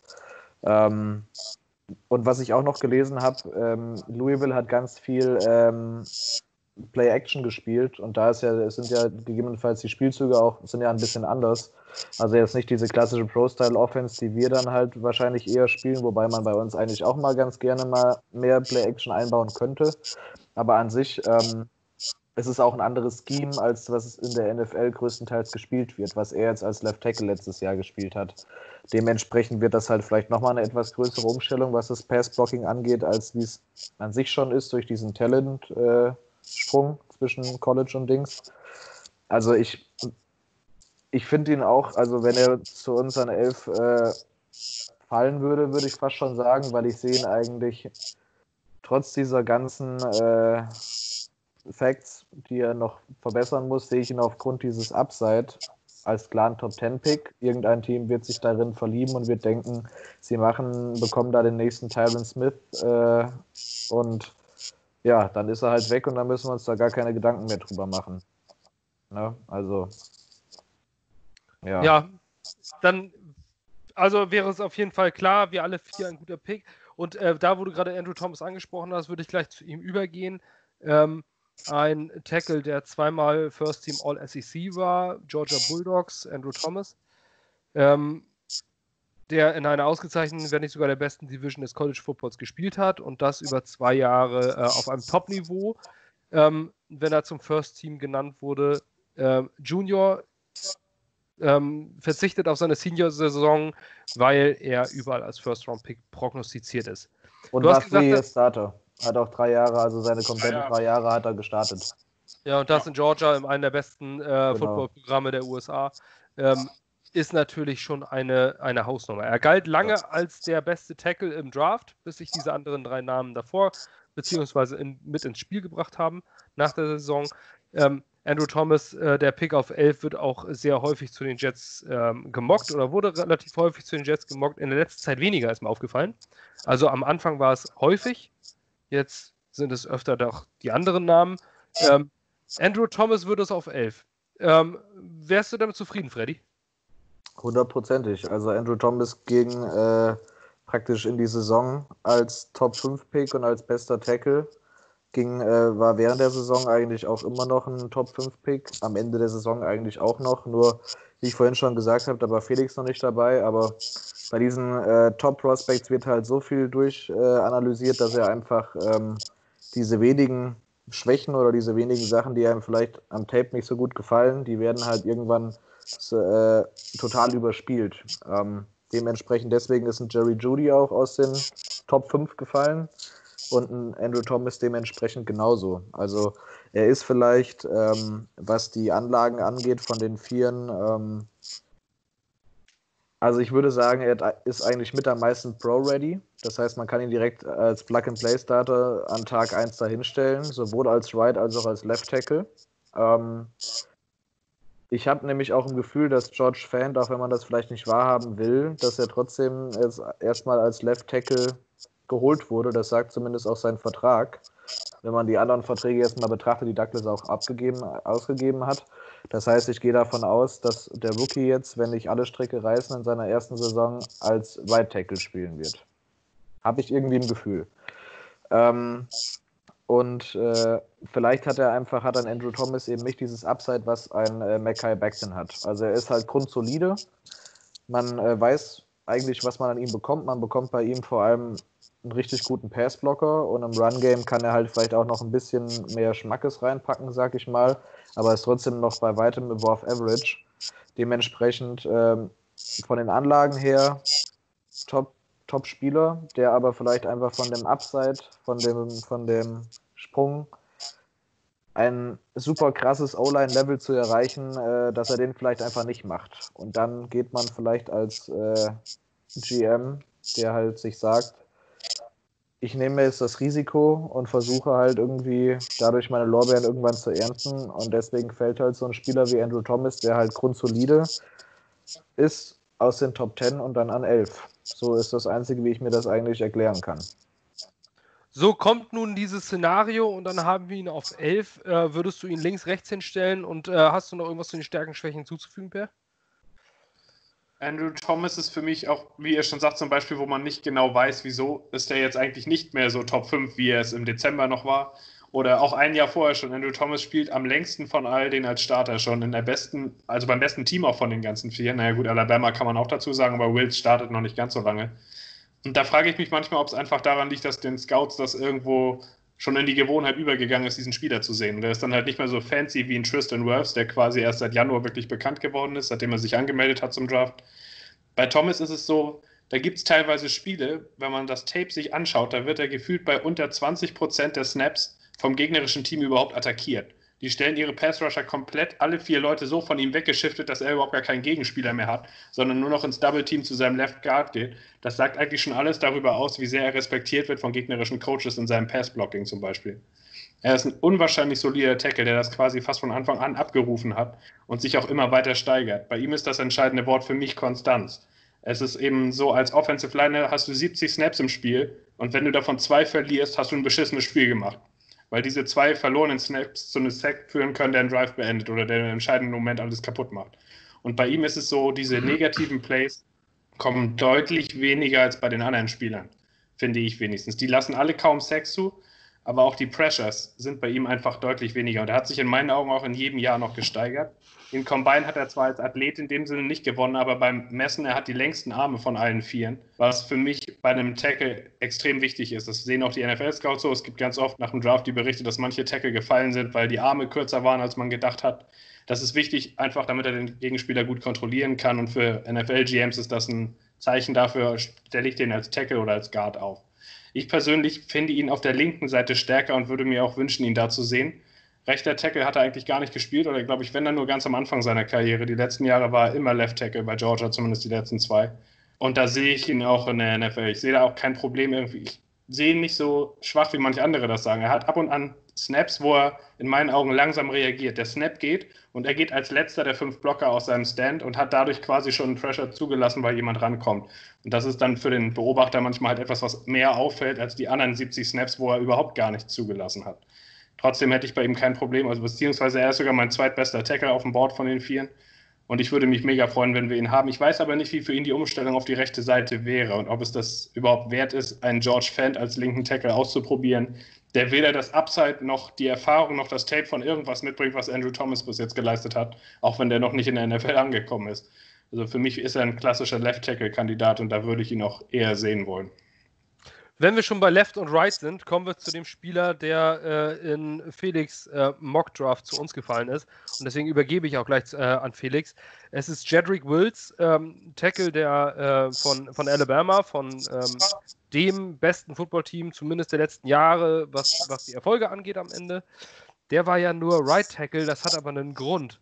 Und ähm, diesen Grund, beziehungsweise äh, warum ausgerechnet bei Alabama Right Tackle gut war. Felix, erklär das doch mal. Und was sind die Vor- und Nachteile von Jedrick Wills? Also erstmal, warum er Right Tackle gespielt hat, war, weil sein Quarterback, ich kann ihn nicht aussprechen, Tua Tagloi. Tango halt. Vailoa, das hat er letztes Mal erklärt. Man muss ein N zwischen das A und das G setzen, der heißt Tango Vailoa. Tua Tango Vailoa äh, ja. ist Linkshänder. Das heißt, äh, auf der, anders als bei Rechtshändern, steht er halt mit dem rechten Fuß vorne. Heißt also, die blinde Seite ist seine rechte Seite. Und deswegen hat Jedrick Wills seine rechte Seite in dem Fall als Blindside äh, beschützt. Ähm, eine Sache noch zu Andrew Thomas. Ich könnte mir vorstellen, dass der soweit gefallen ist jetzt, weil ich glaube, das ist auch ein bisschen Mentalität von Amerikanern. So Rising Stars sind irgendwie immer interessanter, als wenn jemand ja. die ganze Zeit da oben bleibt. Ja. Ähm, Deswegen könnte ich mir vorstellen, dass das da noch mit reinspielt. Ähm, zurück zu Jedrick Wills. Er ist für mich halt mit Abstand, also das heißt mit Abstand, aber er ist für mich der beste reine Passblocker von allen Vieren. Und da wir dort, beziehungsweise da sich die Liga immer mehr zu der Passliga entwickelt und Darnold so viel auf die Schnauze bekommen hat in den letzten beiden Jahren, plus die Verletzungshistorie, wäre für mich das Wichtigste, erstmal jemanden zu draften, der da wirklich vorangeht ähm, da ist er meiner Meinung nach zumindest einfach der Beste in der Liga und auch bei den Analysen, die ich so gelesen habe. Ähm, hinzu kommt, dass so die negativen Sachen, die ich da viel gelesen habe, wie zum Beispiel, dass er Konzentrationsprobleme anscheinend ab und zu hat, dass äh, Pre-Snap-Penalties kommen daher, dass äh, Pressures kommen, weil er zu langsam reagiert, ähm, dass das eher mentale ähm, ja, Lücken zu sein scheinen, Konzentrationslücken, die man in der NFL bestimmt ausbessern könnte. Und ein zweiten Punkt, den ich häufig gelesen habe, war, dass er für viele zu klein ist. Was an und für sich ja nichts mit der Leistung auf dem Feld in dem Sinne erstmal zu tun hat. Wenn er trotz seiner Größe seine Leistung wie bisher bringt, ähm, ja, dann sollte das zweitrangig sein. Er bringt, glaube ich, nicht so viel Upside im ähm, Run-Block mit, wie ja, die anderen drei Prospects, aber ich glaube, wir würden damit unseren besten Passblocker äh, erhalten, den wir jetzt in, dieser, in diesem Draft kriegen könnten. Und das würde Darnold, glaube ich, sehr viel weiterhelfen. Ähm, ich habe bei Philipp Forstner, ähm, schönen Gruß, falls du uns vielleicht doch per Zufall hören, hören solltest. Ähm, der war auch schon mal im Podcast bei uns von Bear Down Germany, jetzt bei Scout Report, äh, gelesen, dass er Jedrick Wills als den absoluten Nummer 1 Tackle, eventuell sogar den besten Player im Draft sieht. Ähm, und der, äh, zumindest hat Philipp Forstner nicht, äh, nicht wenig Ahnung vom, äh, von Sport und äh, Draftpicks. Natürlich ähm, teilen sich die Meinungen da immer. Ähm, hat er denn die, das Potenzial, Nummer 1 Tackle zu sein bei dir, Per? Bei mir persönlich nicht, aber das ist mehr eine Geschmacksfrage, als dass man ihm wirklich allzu viel Negatives anhängen kann. Bei, es klingt blöd, wenn man sagt, es macht nicht so viel Spaß, ein Tape zu schauen wie bei den anderen, weil es eh Blocker sind und die meisten Leute sich sowieso nicht auf die Line konzentrieren. Aber er ist in meinen Augen der, wenn man so will, langweiligste der. Er ist ein unwahrscheinlicher Techniker, was sein Passblocking angeht. Da ist er auch gut drin. Ähm, seine Füße sind unwahrscheinlich schnell, schnell aus seinem Stand, wenn er voll bei der Sache ist. Seine Hände, das ist keine unnötige Bewegung dazwischen oder nichts Wildes, Unkontrolliertes, wie es bei vielen anderen ist. Er ist sehr gereift, er kann Pass blocken, ohne Frage. Ähm, bei mir ist es eher so, dass ich nicht weiß, inwiefern er wirklich auch auf die andere Seite gehen kann. Zwar ist das die Blindside, die er da beschützt, aber es, die Technik ist ja trotzdem eine andere. Du hast ja trotzdem den Stand von einem Right Tackle. Und das umzustellen, da ist die Frage, er hat einen klassischen Two-Point-Stand. Als Erklärung, er hat seine Hand nicht auf dem Boden beim Blocken vor Anfang des Snaps. Dabei verlässt du dich extrem auf deine Balance und auf deine Gewohnheit, die du hast, in welcher Richtung du stehst. Mackay Becken zum Beispiel hat einen Three-Point-Stance, das heißt, er hat eine Hand mit auf dem Boden. Also so richtig, auf die er sich abstützt und nicht einfach nur zwischen seinen beiden hängen, um das quasi ja, so zu erklären. Das macht die Sache aber einfacher, um sich zu stabilisieren. Da musst du dich nicht so mega viel umstellen, wenn du von der einen auf die andere Seite gehst. Bei Wills ist es eben so, dass ich, also er kann es bestimmt auch, das würde ich ihm nicht absprechen wollen, aber er hat es noch nicht getan und anhand seines Stands würde ich sagen, ist es am meisten eine Projektion, ihn auf die andere Seite zu stellen. Das, ähm, ja. Deswegen ist er bei mir eher der vierte auf dem Block, auch weil er im Run-Blocking einfach nicht so powerful ist wie die anderen. Er ist dann nicht der Typ, der vorangeht und da einen Mann vor sich wegschiebt oder so. Das ist nicht sein Metier, das ist nicht seine große Stärke. Und ich persönlich mag das eben bei Blockern lieber. Sein Talentlevel ist trotzdem Top 15 allemal, Top 10 wahrscheinlich auch.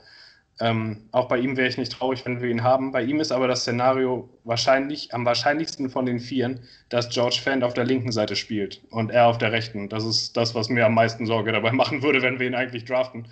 Ähm, ja, aber an sich vom Talentlevel klarer Top 10, Top 12, Top 15 Pick, gibt es nichts gegen zu sagen. Und auch bei ihm wäre ich am Ende glücklich, wenn er bei uns landet. Das, äh, ja, alles klar. Also auf jeden Fall auch ein Kandidat, klar, wie, die, äh, wie alle anderen vier. Ähm, ich denke auch beim vierten würde es, äh, würde es heißen, ja, why not? Ähm, der vierte im Bunde ist Tristan Wirfs. Wie ihr schon bereits gesagt habt, oder wie du gesagt hast, Per, ähm, der ist plötzlich aufgeploppt im Januar und äh, da ist ja ein Tristan Wirfs. Wo kommt der denn her? Wo spielt er, was kann er und was unterscheidet ihn von den anderen? Freddy, hast du da eine Ahnung oder soll ich weitergeben? Ich kann äh, ein paar Sachen sagen. Also ich kann okay. auf jeden Fall sagen, er spielt bei Iowa, ähm, was ja auch ein kleines bisschen als Offensive Line Fabrik so ligaweit angesehen werden kann. Die haben schon einige gut Leute rausgebracht. Ähm, Tristan Wirfs ist halt auch super athletisch. Ähm, und ich habe also am Anfang des, äh, des Draft-Prozess, als er so aufgeploppt ist, hieß es, ähm, wie zum Beispiel auch ein Andrew Thomas, es wäre vielleicht für ihn besser, wenn er nach innen auf Guard switchen würde. Ähm, das wird ja aber im Endeffekt jedes Jahr gemacht. Da habe ich mich auch mit Per drüber unterhalten. Ähm, ist manchmal ein bisschen lazy, dass man einfach sagt, ja, vielleicht wäre dann der All-Pro Guard anstatt nur ein richtig guter Tackle. Ähm, aber an sich, Tristan Worth ist, glaube ich, nach oder mit Mackay Beckton der beste Athlet von denen. Hat jetzt auch auf Left Tackle, aber auch schon Right Tackle, meine ich, gespielt, oder? Letzte Saison der Right Tackle gespielt, hat aber auch schon Left Tackle okay. in der Saison davor gespielt. Genau, und äh, ja, deswegen übergebe ich jetzt an Per. ja, Der on ist das O-Line, Mann. Tristan Wirfs ist meine Nummer 1 von den Vieren. Er ist ein mega Athlet und ich persönlich finde an seinem Tape einfach mega, dass man sieht, wie der sein Herz auf dem Feld lässt beim Blocken. Er ist für mich der so ein bisschen wie bei Quentin Nelson, bei dem siehst du einfach, wie viel Bock er drauf hat, den Gegner in den Boden zu rammen bei seinen Blocken. Und er schafft es halt auch sehr häufig. Er hat diese mega Athletik, die er mitbringt. In meinen Augen ist er sowohl im Passblock als im Runblock gleich stark. Also nicht wie bei den anderen, wo man eine Seite eher sagen würde, die ist besser. Beides ist ziemlich weit entwickelt. Er kommt aus einer Schule, wo er extrem gut gecoacht wurde, wo schon viele O-Liner die letzten Jahre hergekommen sind. Und er hat eben beim Combine dann auch alles gezeigt, was man eigentlich zeigen muss. Auch wenn er 6 Fuß 4,5 ist, was manche sagen würden, ist für einen Tackle ein bisschen klein sehe ich aber nicht als problematisch an. Seine Armlänge ist mehr als überdurchschnittlich für die NFL. Das ist eigentlich der Wert, der entscheidend ist. Er bringt die Athletik mit. Auf dem Tape sieht man jemanden, der eigentlich nie einen Pressure zulässt, weil er auch im Kopf die ganze Zeit bei der Sache ist. Er bringt die Motivation, das heißt, er bringt die Motivation mit, aber bei ihm ist es einfach so, dass diese mentalen Fehler, die teilweise bei Wills oder bei Thomas zu sehen sind, wenn sie langsam aus ihrem Stance kommen, die bei ihm nicht auftauchen. Und er ist halt jemand, der voll bei der Sache ist. Ab und an ist es noch ein bisschen roh, im Passblocking, da wurde er das ein oder andere Mal mit Countermoves geschlagen, wenn der Verteidiger nach außen verkauft und dann nach innen noch wieder reingeht. Aber das sind Dinge, an denen man arbeiten kann. Und in meinen Augen bringt er das komplette Material mit.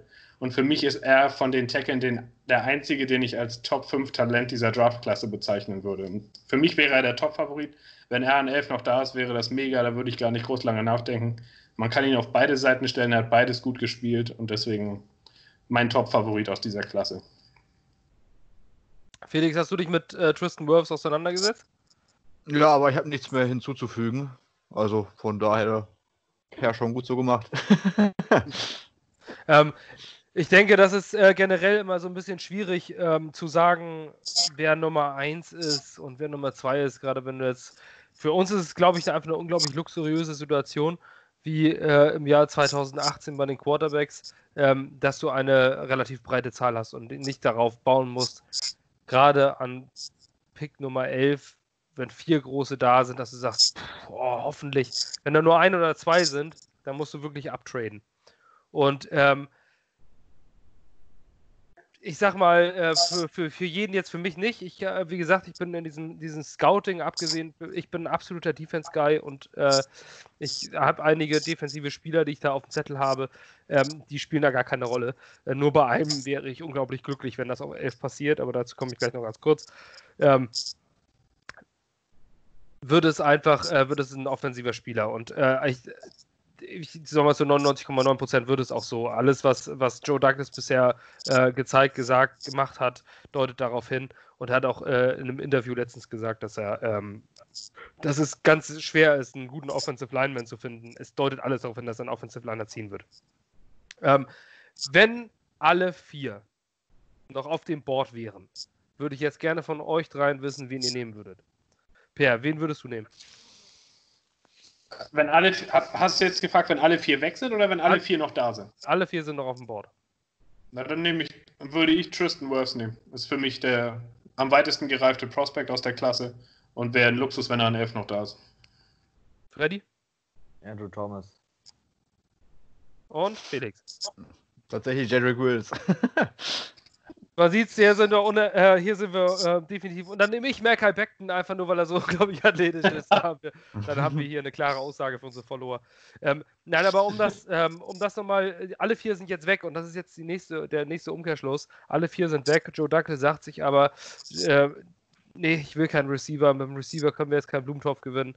Ähm, er nimmt jetzt einen fünften Offensive Lineman. Er tradet auch nicht runter, sondern nimmt ihn an elf diese Wahrscheinlichkeit ist gar nicht so ausgeschlossen, wie ich es jetzt zumindest in manchen Mockdrafts schon gelesen habe, dass auch auf 11 der fünfte Lineman geht. Ähm, wäre, wer, wer wäre es und warum, Per? Ah, der fünfte Tackle, der so ein bisschen hinten dran steht, hinter den großen Vieren, ist Josh Jones von der University of Houston. Der bringt auch eine Menge Erfahrung als Left Tackle mit. Er hat da, meine ich, jetzt über drei Saisons gestartet, am Stück nicht ein Spiel verletzt ge, äh, gefehlt. Er wurde auch zum Senior Bowl eingeladen, war da der beste, äh, der beste Offensive Liner vor Ort. Ähm, beim Combine war er auch eigentlich ganz in Ordnung. Der ist, hinkt immer so ein bisschen hinten dran. Einmal, weil er in der schwächsten Conference von den Vieren spielt mit, äh, mit seinem Team. Also hat die schwächsten Gegner, wenn man so will, konstant. Ähm, und er ist halt auch nicht so physisch wie die anderen. Er hat ein bisschen, bringt ein bisschen weniger auf die Waage. Trotzdem ist er in meinen Augen ein starker Passblocker. Bei ihm ist aber das Runblock doch ein bisschen ja, unterentwickelt. Klingt immer blöd, aber es ist nicht ganz auf dem Level, wie es bei den anderen der Fall ist. Auch sein Upside sehe ich nicht ganz so groß. Man hat von ihm eine Menge Tape, wie er spielt. Und da ist nicht die Entwicklung zum Beispiel zu sehen wie bei einem Andrew Thomas. Er, ist, er hat auf einem hohen Level angefangen, hat das hohe Level die ganze Zeit gezeigt. Und er ist in meinen Augen jemand, der kommt rein und du weißt genau, was du bekommst. Höchstwahrscheinlich leicht überdurchschnittlichen Left Tackle in der NFL. Was immer noch besser wäre als alles, was wir die letzten sieben Jahre gehabt haben, seit Ferguson nicht mehr in seiner Prime war. Und von daher wäre ich auch mit ihm nicht unglücklich am Ende. Bei ihm ist eben die Frage, ist er an elf vielleicht ein kleiner Reach oder könnte man da vielleicht ein, zwei, drei Picks nach unten können? Man hat ja jetzt ein paar Mal gelesen, dass die Broncos oder Falcons vielleicht interessiert sind, hochzugehen. Könnte man da vielleicht noch einen Pick rausschlagen und ihn dann auswählen? Er ist, gut, wenn die ersten vier weg sind, bleibt dir eh nichts anderes übrig dann wäre es zwar im ersten Moment schade, aber er ist auch jemand, wo ich sagen würde, der kommt rein und startet, ohne dass man groß drüber nachdenken muss. Sein Upside ist nicht auf dem gleichen Level wie bei den anderen Vieren und deswegen wird er auch nicht mit den anderen in einem Satz genannt, sondern ist immer quasi der, der hinten dran steht und eher so für die Top 20 oder Top 30 Picks genannt wird. Aber ich wäre auch nicht traurig, wenn er es am Ende wird. Wenn die anderen vier weg sind, sind sie weg. Da kannst du dann nichts dran ändern. Dann ist eben die Frage, ist er es eher wert oder ist einer der Wide Receiver das dann wert? Das müsste man sich als GM dann fragen. Und wenn alle vier weg sind, würde ich eher sagen, ich trade ein Stück nach hinten und sehe dann nochmal, was da ist und habe noch einen Pick mehr, mit dem ich sehen kann, was ich bekomme. Wo du gerade bei diesem Punkt bist, ich glaube, Felix hat zumindest von andeuten lassen, dass er noch einiges zu sagen hat zu der Geschichte Trade Back. Ähm, Viele sagen das immer so als letzter Ausweg. Trade einfach zurück, kriegst du mehr Picks, fertig. So, das hört sich aber so einfach an. So einfach ist es aber nicht, denn schließlich muss er auch einen Trade-Partner finden, der hochtraden muss, um den Spieler seiner Wahl bekommen zu können, weil er sonst keine Möglichkeit sieht. Ähm, da sind drei Teams, ich weiß nicht, ob du jetzt gerade drauf hast, Felix, die jetzt zumindest äh, letztens genannt wurden. Ähm, ich habe, glaube ich, wen drauf, den keiner drauf hat. Okay, also zumindest hieß es, dass die Buccaneers die Idee haben, dass die Falcons die Idee haben und welcher Name war das? Und die Broncos. Genau, die, oh, die Denver Broncos.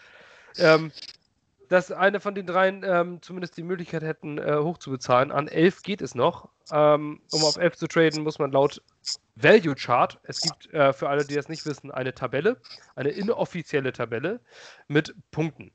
Ähm, da ist zum Beispiel eine Nummer 1 Pick hat als, als Beispiel jetzt. Das ist nicht die Realität. Müsst ihr, müsst ihr mal einfach mal Value Chart, Draft Value Chart googeln, dann findet ihr das. Sagen wir jetzt aber einfach mal hypothetisch, der erste Pick ist äh, 1000 Punkte wert, der zweite Pick sind 800 Punkte wert und dann wird das immer langsamer abgestockt. Da musst du jetzt für den ersten Pick 1000 Punkte bezahlen. Wenn jetzt zum Beispiel du den äh, Pick 30 hast und der ist nur 500 Punkte wert, dann musst du noch verschiedene tiefe Picks drauflegen, um insgesamt 1000 Punkte zusammenzukriegen, um mit dem zu tauschen. Das ist so ein inoffizieller Wert. Ähm, den benutzen die General Manager aber auch. Und der elfte Pick ist zum Beispiel schon deutlich weniger wert als es damals der sechste bei uns war, den wir hatten. Also musst du auch nicht so viel bezahlen. Für jedoch, je weiter du unten sitzt, desto mehr musst du natürlich bezahlen, um da hochzukommen. Sprich, die Falcons auf 16 müssten für ein Trade-Up auf 11 nicht massiv viel bezahlen. Da könnte vielleicht ein Drittrunden-Pick eventuell schon reichen, um von 16 auf 11 zu springen. Wir hätten immer noch einen Erstrunden-Pick und einen Drittrunden-Pick dazu. Felix, du hast gesagt, du hast noch einen Kandidaten, der, äh, der noch gar nicht genannt wurde. Wer ist es und wie hoch siehst du die Wahrscheinlichkeit, dass so ein Trade von, dass wir, dass die Jets nicht auf 11 picken? Wie hoch siehst du die Wahrscheinlichkeit überhaupt? Ich sehe die Wahrscheinlichkeit vorab erstmal gesagt sehr gering, weil ich schon glaube, dass äh, einer der Top-Tackle noch da ist und dann werden wir, glaube ich, nicht nach unten traden. Ähm, wenn ich noch sehe, wenn es wirklich drei Quarterbacks in den ersten zehn gehen, könnte ich mir vorstellen, dass die Saints hochkommen wollen. Die wurden jetzt in den letzten Tagen häufiger mal mit Jordan Love in Verbindung gebracht. Und ich weiß gerade nicht, wann sie picken. 26? Kann das sein? 24? So. War ein Playoff-Team, das ist sehr, sehr, sehr ja. spät auf jeden Fall, ja. Ja, irgendwie so, die wurden mit dem äh, Quarterback, ich meine Utah, äh, in Verbindung gebracht, als Nachfolger von Breeze. So eine Home-Story quasi. Und sollten in, dem, in den ersten zehn drei Quarterbacks gehen, könnte ich mir vorstellen, dass die versuchen, an unsere Position zu kommen. Ähm, das wäre würde so. ich nicht machen.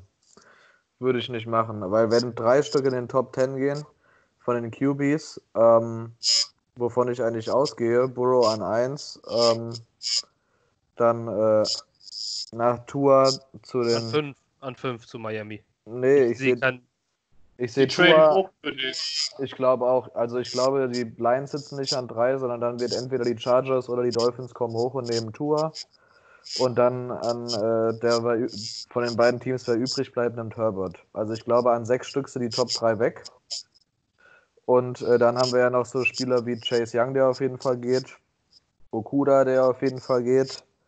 Ähm, Isaiah Simmons, der auf jeden Fall geht. Dann haben wir drei Quarterbacks, drei Spieler, die ich genannt habe. Äh, ja, dann hast du schon sechs Picks weg und dann sind immer noch alle Receiver und alle OTs auf dem Board. Das heißt, in dem Szenario wird auf jeden Fall einer von den OTs verfügbar bleiben. Und dann kommen die Affen von Paar 20 hoch. Nee. Das können die auch von, können, dann können sie auch auf 12 hochgehen und mit den äh, Raiders oder mit den 49ers an 13 traden. Weil die Raiders nehmen keinen, nehmen Jordan Love nicht, glaube ich nicht. Die Niners auf gar keinen Fall. Also ja, ich glaube. Man muss das so noch sehen, dass, zwei, dass auch noch zwei potenzielle Elite Defensive Tackle auch noch da sind, genau. ne, die in den, in den Top 10 Brown. Ja. Die, ja, die Angst wäre ja eher, dass wer anders noch hochtradet, um ihn zu holen. Jetzt aus Saints Sicht. Müssen die dann so hoch an 11 gehen? Ich weiß es nicht, von hat. Wo die Patriots zumindest. Falls was hat Kansas denn damals ausgegeben für Mahomes? Die sind ja auch auf 11 hoch damals. War Second Round, glaube ich. Auf 10. Ja, auf 10. Auf 10. Die mussten, glaube ich, einen Second Round in dem Jahr und im nächsten Jahr noch einen drauf, irgendwie so. Also war schon relativ, aber die sind auch sehr weit hochgekommen, 16 Picks oder so. Und Jordan Love ist kacke. So. Also meiner Meinung nach ist, äh, ist, sollte sich die Möglichkeit ergeben, ein paar Picks runterzunehmen, dann vielleicht auch den fünften Offensive Tackle nehmen, finde ich persönlich sehr sinnvoll, gerade bei den Massen, Massen an Löchern, die wir im Team haben und ja. dem Talentlevel, das uns fehlt. Ähm, finde ich schon sinnvoll, da ein bisschen aufzuladen. Wenn man jetzt überlegt, was die Jets damals bezahlt haben, um von 6 auf 3 zu steigen, das waren drei Second-Round-Picks. Das ist ein ziemlich hoher Preis, ähm, der aber gerechtfertigt war seinerzeit, klar für den Quarterback, den wir brauchten. Ähm, aber ich denke, dass man ähm, gerade dadurch, dass wir auf 11 sitzen, kommt niemand, der von 6 auf 3 tradet. Sprich, wir kriegen deutlich weniger. Wir können dadurch vielleicht noch einen Second-Round-Pick abstauben ähm, oder vielleicht noch ein oder zwei Third-Round-Picks es würde sich lohnen. Es kommt aber, es ist so viel, so viel, äh, so viel Variablen sind in dieser, in diesem Szenario. Ähm, viele reden über Trade Back. Ich würde aber ganz gerne nochmal über Trade Up reden. Ähm, denn viele sagen, du kannst doch keine Picks abgeben. Du kannst ja nicht, um Gottes Willen. Aber ich sehe es so, wenn dort, wenn man sich in die Situation als General Managers versetzt. Und dann siehst du diesen Spieler, diesen einzelnen, diesen einen Spieler, den du unbedingt haben willst. Ähm, das ist der, mit dem du, du, du die scouten ja auch nochmal anders als wir. Wir sehen ein paar YouTube-Videos. Die haben ähm, professionelle Scouts vor Ort. Ähm, die haben dann diesen einen Spieler auf dem Zettel, wo sie sagen, die nächsten, zum Beispiel Joe Douglas, die nächsten fünf Jahre, wo ich hier General Manager bin, sehe ich nur diesen einzelnen Spieler, mit dem ich unbedingt spielen will. Und wenn du diesen Spieler unbedingt haben willst, dann musst du zur Not auch zwei, drei Spots hoch, gerade weil vor uns die Cleveland Browns picken und die auf jeden Fall einen Offensive Tackle nehmen werden. Springst du nun auf 9 oder auf 8 und bezahlst dafür ähm, einen Third-Round-Pick dieses Jahr und den Third-Round-Pick nächstes Jahr, hat man vielleicht viel abgegeben, aber den Spieler, den man unbedingt haben möchte. Ein Offensive Tackle, es sind ja nicht äh, alle einfach nur, ja, es ist halt ein Offensive Tackle, nimmst du einen von den Vieren ähm, sondern vielleicht den, den du haben möchtest. Seht ihr überhaupt eine Wahrscheinlichkeit, dass sowas passiert und seht ihr das genauso, Freddy? Ich glaube, ähm, zumindest bei den großen vier, von denen wir gerade geredet haben, ähm, die sind, wenn man das Gesamtpaket betrachtet, auf einem relativ ähnlichen Level. Und wenn ich persönlich jetzt mit meinem YouTube-Scouting der GM wäre, würde ich mir trotzdem denken, ja, der eine, den habe ich vielleicht noch ein Haar höher auf meinem Board als den anderen, aber ähm, der Preis, den Preis zu bezahlen, den du genannt hast, auch wenn es nur zwei Third-Round-Picks zum Beispiel wären, wäre ich persönlich nicht bereit zu bezahlen. Außer in dem Fall, wenn es jetzt wirklich nur, vielleicht denken wir auch alle komplett falsch und es ist mit der O-Line ein Smokescreen und es gibt nur einen, den Joe Douglas auf seinem Board hat von den vier, den er wirklich haben möchte und die anderen sind vielleicht Receiver und dann ist dieser eine vielleicht dann acht oder neun noch da. Ne? Vielleicht macht er es dann, aber wenn er alle einigermaßen von den Vieren auf einem Level hat, macht er das im Leben nicht. Was ich noch sagen wollte, als ganz klein, was ein überragender Trade Down aus meiner Sicht wäre, die 49ers brauchen ja eigentlich einen Receiver und äh, die Raiders brauchen auch einen Receiver und vielleicht kommt dann auch noch irgendwie ein anderes Team wie die Broncos hoch, die einen Receiver brauchen. Wenn die Niners uns anrufen und sagen, ihr gebt uns den 11. Pick und ihr bekommt äh, 13 und den 31. Pick von denen und wir geben dafür noch unseren 48. Pick. Das heißt, wir gehen zwei Spots in der ersten Runde runter von 11 auf 13 und dafür mit unserem Second Rounder geht der 17 Spots hoch als Late First Rounder, dass wir halt noch eine First Year, äh, diese Fifth Year Option mit unserem zweiten First Round Pick hätten. Wäre überragend. Dann könnten wir nämlich immer noch den Tackle nehmen, weil die 49ers und Raiders nehmen wahrscheinlich keinen Tackle an 12 und 13 und könnten dann an 31 einen von den Receivern mit einer guten First-Round-Grade nehmen, die halt einen Tick fallen. Das wäre ein nicer Trade-Down aus meiner Sicht. Ich würde es nicht machen, wenn ich die 49ers wäre, aber man weiß ja nicht, das sind schon richtig gute Receiver-Prospects und die waren im Super Bowl und wenn sie sagen, CD Lamb ist mein Mann, der bringt mich nächstes Jahr wieder in den Super Bowl und fängt den entscheidenden Touchdown, dann mache ich so einen Trade und uns kann es halt nur helfen. Ähm, also wäre dein Wunschszenario Tradeback auf 13, dafür zusätzlich einen Second- und Third-Round-Pick ergattern. Ja, oder halt in dem Szenario mit den 49ers, dass wir halt deren zweiten First Round, die haben ja zwei First Round Picks, die haben ja den 31. noch, dass wir halt von denen noch den First Rounder bekommen und wir geben dafür noch unseren Second Rounder an 48 dazu. Das Warum heißt, haben die einen Pick 13? Wen, wen, haben sie denn dafür? Die haben doch den Wagner, äh, Wagner, Wagner. Forrest Wagner zu den Colts. Ach stimmt, cleverer Trade von beiden Seiten, mein, meiner Meinung nach. Ähm, per, was ist dein Traum-Szenario, wenn es, äh, wenn es nicht auf Pick 11 bleibt? Ich halte es erstmal für recht unwahrscheinlich, dass es nicht passiert. Aber ich finde eigentlich, so wie es bei Douglas bis jetzt rübergekommen ist mit den Moves, mit dem, was man so liest, auch wenn man von ihm natürlich noch keinen Draft gesehen hat. Also wir wissen eigentlich nicht, wie er das wirklich angeht. Aber ich glaube, die Wahrscheinlichkeit, dass wir hochtraden, ist tatsächlich ein Stück geringer als runter. Einfach, weil wenn er wirklich einen der O-Liner haben möchte, und angenommen, nach acht Picks sind drei weg und es ist nur noch einer da und das ist der eine, den er von den Vieren sogar vielleicht am höchsten hat oder der für ihn besonders wichtig ist, dann würde ich nicht ausschließen, dass er zwei Picks hochgeht mit den Jaguars an neun und dafür vielleicht einen Drittrunden-Pick springen lässt, falls das reicht. Das würde ich nicht mal ausschließen, weil wir haben ja auch zwei davon. Wenn er der Meinung ist, dass er auch mit einem der Picks einen Receiver findet, würde ich das Szenario gar nicht mal ausschließen. Ich persönlich hoffe es nicht. Für mich ist das Idealszenario für den Draft einfach, dass wir an elf sitzen bleiben und einen der vier bekommen. Alles andere ist in diesem Jahr für mich nicht so realistisch oder nicht so ein guter Ausgang. Also ein Backtrade ist an sich nie was Schlechtes. Nur in diesem Fall kann man halt wirklich quasi bildlich sehen, was das kostet. Es kostet einen der vier Tackle und dafür bekommen wir Josh Jones. Nicht, dass es schlecht wäre, aber er ist eben trotzdem nicht auf dem Talentlevel wie die anderen vier. Das ist dann vielleicht der Unterschied, ob du einen 15 Jahre Starter hast, der fünfmal All-Pro ist, oder einen 8 Jahre Starter, der dreimal im Pro Bowl ist. Und ob mir das, das dann wert wäre für einen weiteren Versuch in der dritten Runde, würde ich eher sagen nein. Weil die anderen vier sind in meinen Augen so safe, dass ich das nicht machen würde. Also es müssten schon alle vier weg sein, damit ich einen Trade-Down überhaupt in, irgendwie mir anhöre. Bei den 49ers glaube ich allerdings nicht, dass die traden, weil die haben abgesehen von ihren beiden First-Round-Picks nur noch drei Picks in Runde 5, 6 und 7. Also das kann ich mir eigentlich nicht vorstellen, dass sie das machen. Aber oh, das ja. Szenario, was du gesagt hast, wäre voll cool. Falls das passiert. Das wäre richtig cool, ja.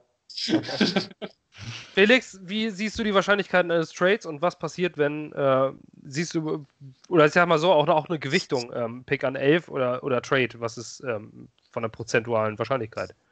Ich würde auch sagen, dass, keine Ahnung, 80 Prozent, dass wir da picken, wo wir jetzt sind, an 11. Ähm, Trade-Up schließe ich persönlich fast komplett aus. Ich könnte mir vorstellen, dass wenn 8, 9 wirklich dann zwei von den beiden Tackles vielleicht schon weg sind, dann wird wahrscheinlich einberechnet werden, dass die Browns einnehmen, dann wäre aber immer noch einer übrig. Ähm, weil bei unseren Needs, wie zum Beispiel Receiver, kann ich mir nicht vorstellen, dass wir in der dritten Runde einen Pick abgeben, um drei äh, Spots nach oben zu gehen. Wenn man sich anguckt, ein Godwin zum Beispiel ist jetzt spontan jemand, der mir einfällt. War ein Drittrunden-Pick. So kann das als äh, Receiver mal klappen. Gibt ja noch Beispiele, die noch später äh, gepickt worden sind. Von daher kann ich mir einen Trade-Up ehrlich gesagt unter fast gar keinen Vor Umst äh, ja, Umständen vorstellen. Also da würde ich die Wahrscheinlichkeit wahrscheinlich, wenn man mich fragt, auf unter 5% irgendwie nehmen. Er hat dann noch ein, Tra ein Trade-Back wirklich, wenn es auf einmal das Angebot gibt, wo man sagt, okay, da können wir jetzt irgendwie nicht Nein sagen. Da spekulieren wir dann drauf, ob wir vielleicht dann den vierten der großen vier bekommen, irgendwie noch, oder halt uns mit Josh Jones dann äh, ja, abspeisen lassen quasi und dafür in diesem Draft oder im nächsten Draft äh, ja, davon zehren können, dass wir da nach hinten gegangen sind. Aber ich gehe auch, stand jetzt davon aus, dass wir an 11 picken werden. Gut. Ähm, ich habe letztens äh, einen Mockdraft gelesen, nochmal kurz zum, wir haben jetzt anderthalb Stunden, ich bringe es gleich so langsam zum Ende. Ähm, wir haben letzt, ich habe noch letzten Mockdraft von ähm, Adrian Franke gelesen. Lieben Gruß, falls du uns hören solltest. Ähm, ich halte seinen Mockdraft für vollkommen, äh, vollkommen an den Haaren herbeigezogen, bei allem Respekt. Ich schätze sehr seine Fachkompetenz und, äh, und, und ähm, lese wirklich jeden Artikel von ihm.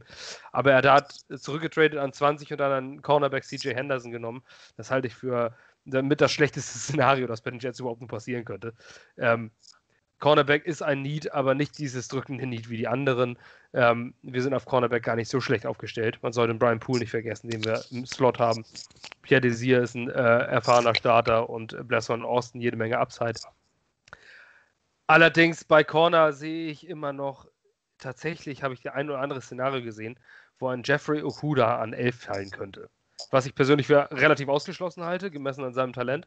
Ähm, aber das wäre für mich eine Situation, eine der, die einzige, na, vielleicht noch bei Chase Young, aber das ist komplett ausgeschlossen zu 100 Prozent, dass er in L fällt. Wenn allerdings ein Jeffrey Okuda an 11 fällt, dann wäre das der Pick, den ich als General Manager machen würde. Weil Jeffrey Okuda in meiner absolutes Ausnahmetalent ist. Wenn man sich.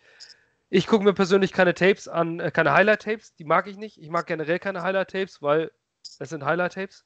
Wie der Name schon sagt, da werden nicht, äh, da wird nicht die Blown Coverage gezeigt oder die Route, die du scheiße gelaufen bist oder den Ball, den du fallen lässt als Receiver. Da wird nur das Beste gezeigt, was du geliefert hast. Und das ist in Jahren. Ähm, ich glaube, jeder kann von sich, wenn er drei Jahre Football gespielt hat, ein Highlight-Tape machen, das so aussieht, als wärst du ein totaler Luxusspieler. Ähm, und ich habe mir einzelne Tapes von einzelnen Spielen angeguckt und Okuda kann wirklich alles. Der ist im Run-Support, ähm, der kann tackeln, der äh, spielt ähm, in Press-Coverage und lässt seinen Mann ähm, einfach nicht vorbeikommen, kann Man-Coverage, kann Zone-Coverage. Ich habe selten einen so kompletten Cornerback gesehen. Der wäre für mich jemand, ähm, wo du sagen müsstest, wenn der an 11 noch da ist, dann darfst du auf den General Manager auch nicht sauer sein, wenn die Jets Cornerback ziehen. Schließlich sehen wir, haben wir jahrelang gesehen, was ein Jarrell Reeves in unserem Team bringt. Ich will damit nicht sagen, dass ein Jeffrey Okuda Hall of Famer Jarrell Reeves wird, aber er hat das Talent, dorthin zu kommen. Ich weiß nicht, ob ihr ihn gesehen habt, ob ihr dem zustimmen würdet. Ähm, oder ob vom her wie Stefan Gilmore, finde ich, vom Vergleich. Eigentlich in allem ziemlich gut. Also, also unwahrscheinlich well-rounded. Das Einzige, was ihm fehlt, ist es noch, den Ball zu fangen, wenn er, wenn er seine Hände an den Ball kriegt. Ähm, er ist mehr derjenige, der den, der den SWAT macht, der den Ball wegschlägt, anstatt ihn zu fangen. Das ist aber etwas, was man definitiv lernen kann. Ähm, ein wahnsinniges Talent. Ich sehe den auf einem Niveau von Patrick Peterson. Ich sehe den jahrelang, viele, viele Jahre als First Team All-Pro, Jalen Ramsey zum Beispiel. So ein Spielertyp ist das. Ähm, sehe ich aber für eher unwahrscheinlich nur mal so als kurzen Abschluss. Es könnte tatsächlich passieren, dass es kein Wide Receiver Offensive Tackle wird. Ich sehe die Wahrscheinlichkeit, wenn wir bei Prozenten schon waren, auch nur bei maximal 5%, dass das überhaupt passiert. Wir wollen nächste Woche noch einen Mockdraft starten, hatte ich ja zu Anfang gesagt. Äh, Felix, vielen Dank, dass du da warst. Wieder. Ich hoffe, das kommt wieder öfter vor. War schön, dich mal wieder zu sehen. Ähm, und ähm, ich glaube, das war es auch für heute zumindest. Wir haben euch die Kandidaten vorgestellt, die für uns wahrscheinlich sind zumindest in Runde 1 und ein bisschen Runde 2 noch angeschnitten.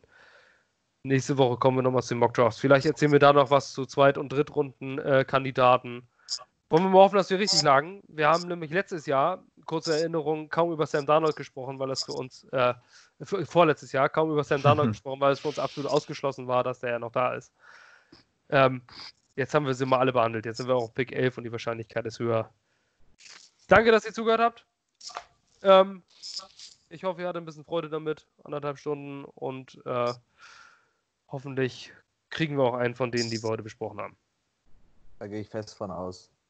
Ja. Falls niemand von euch Abschlusssätze hat oder einen Abschied oder schöne Grüße oder nee. Einen kecken Witz zum Ende oder so. Ich weiß es nicht. ähm, dann entlasse ich euch in den Rest der Woche. Danke fürs Zuhören. Jet up. Jet up. Jet up. Jet up.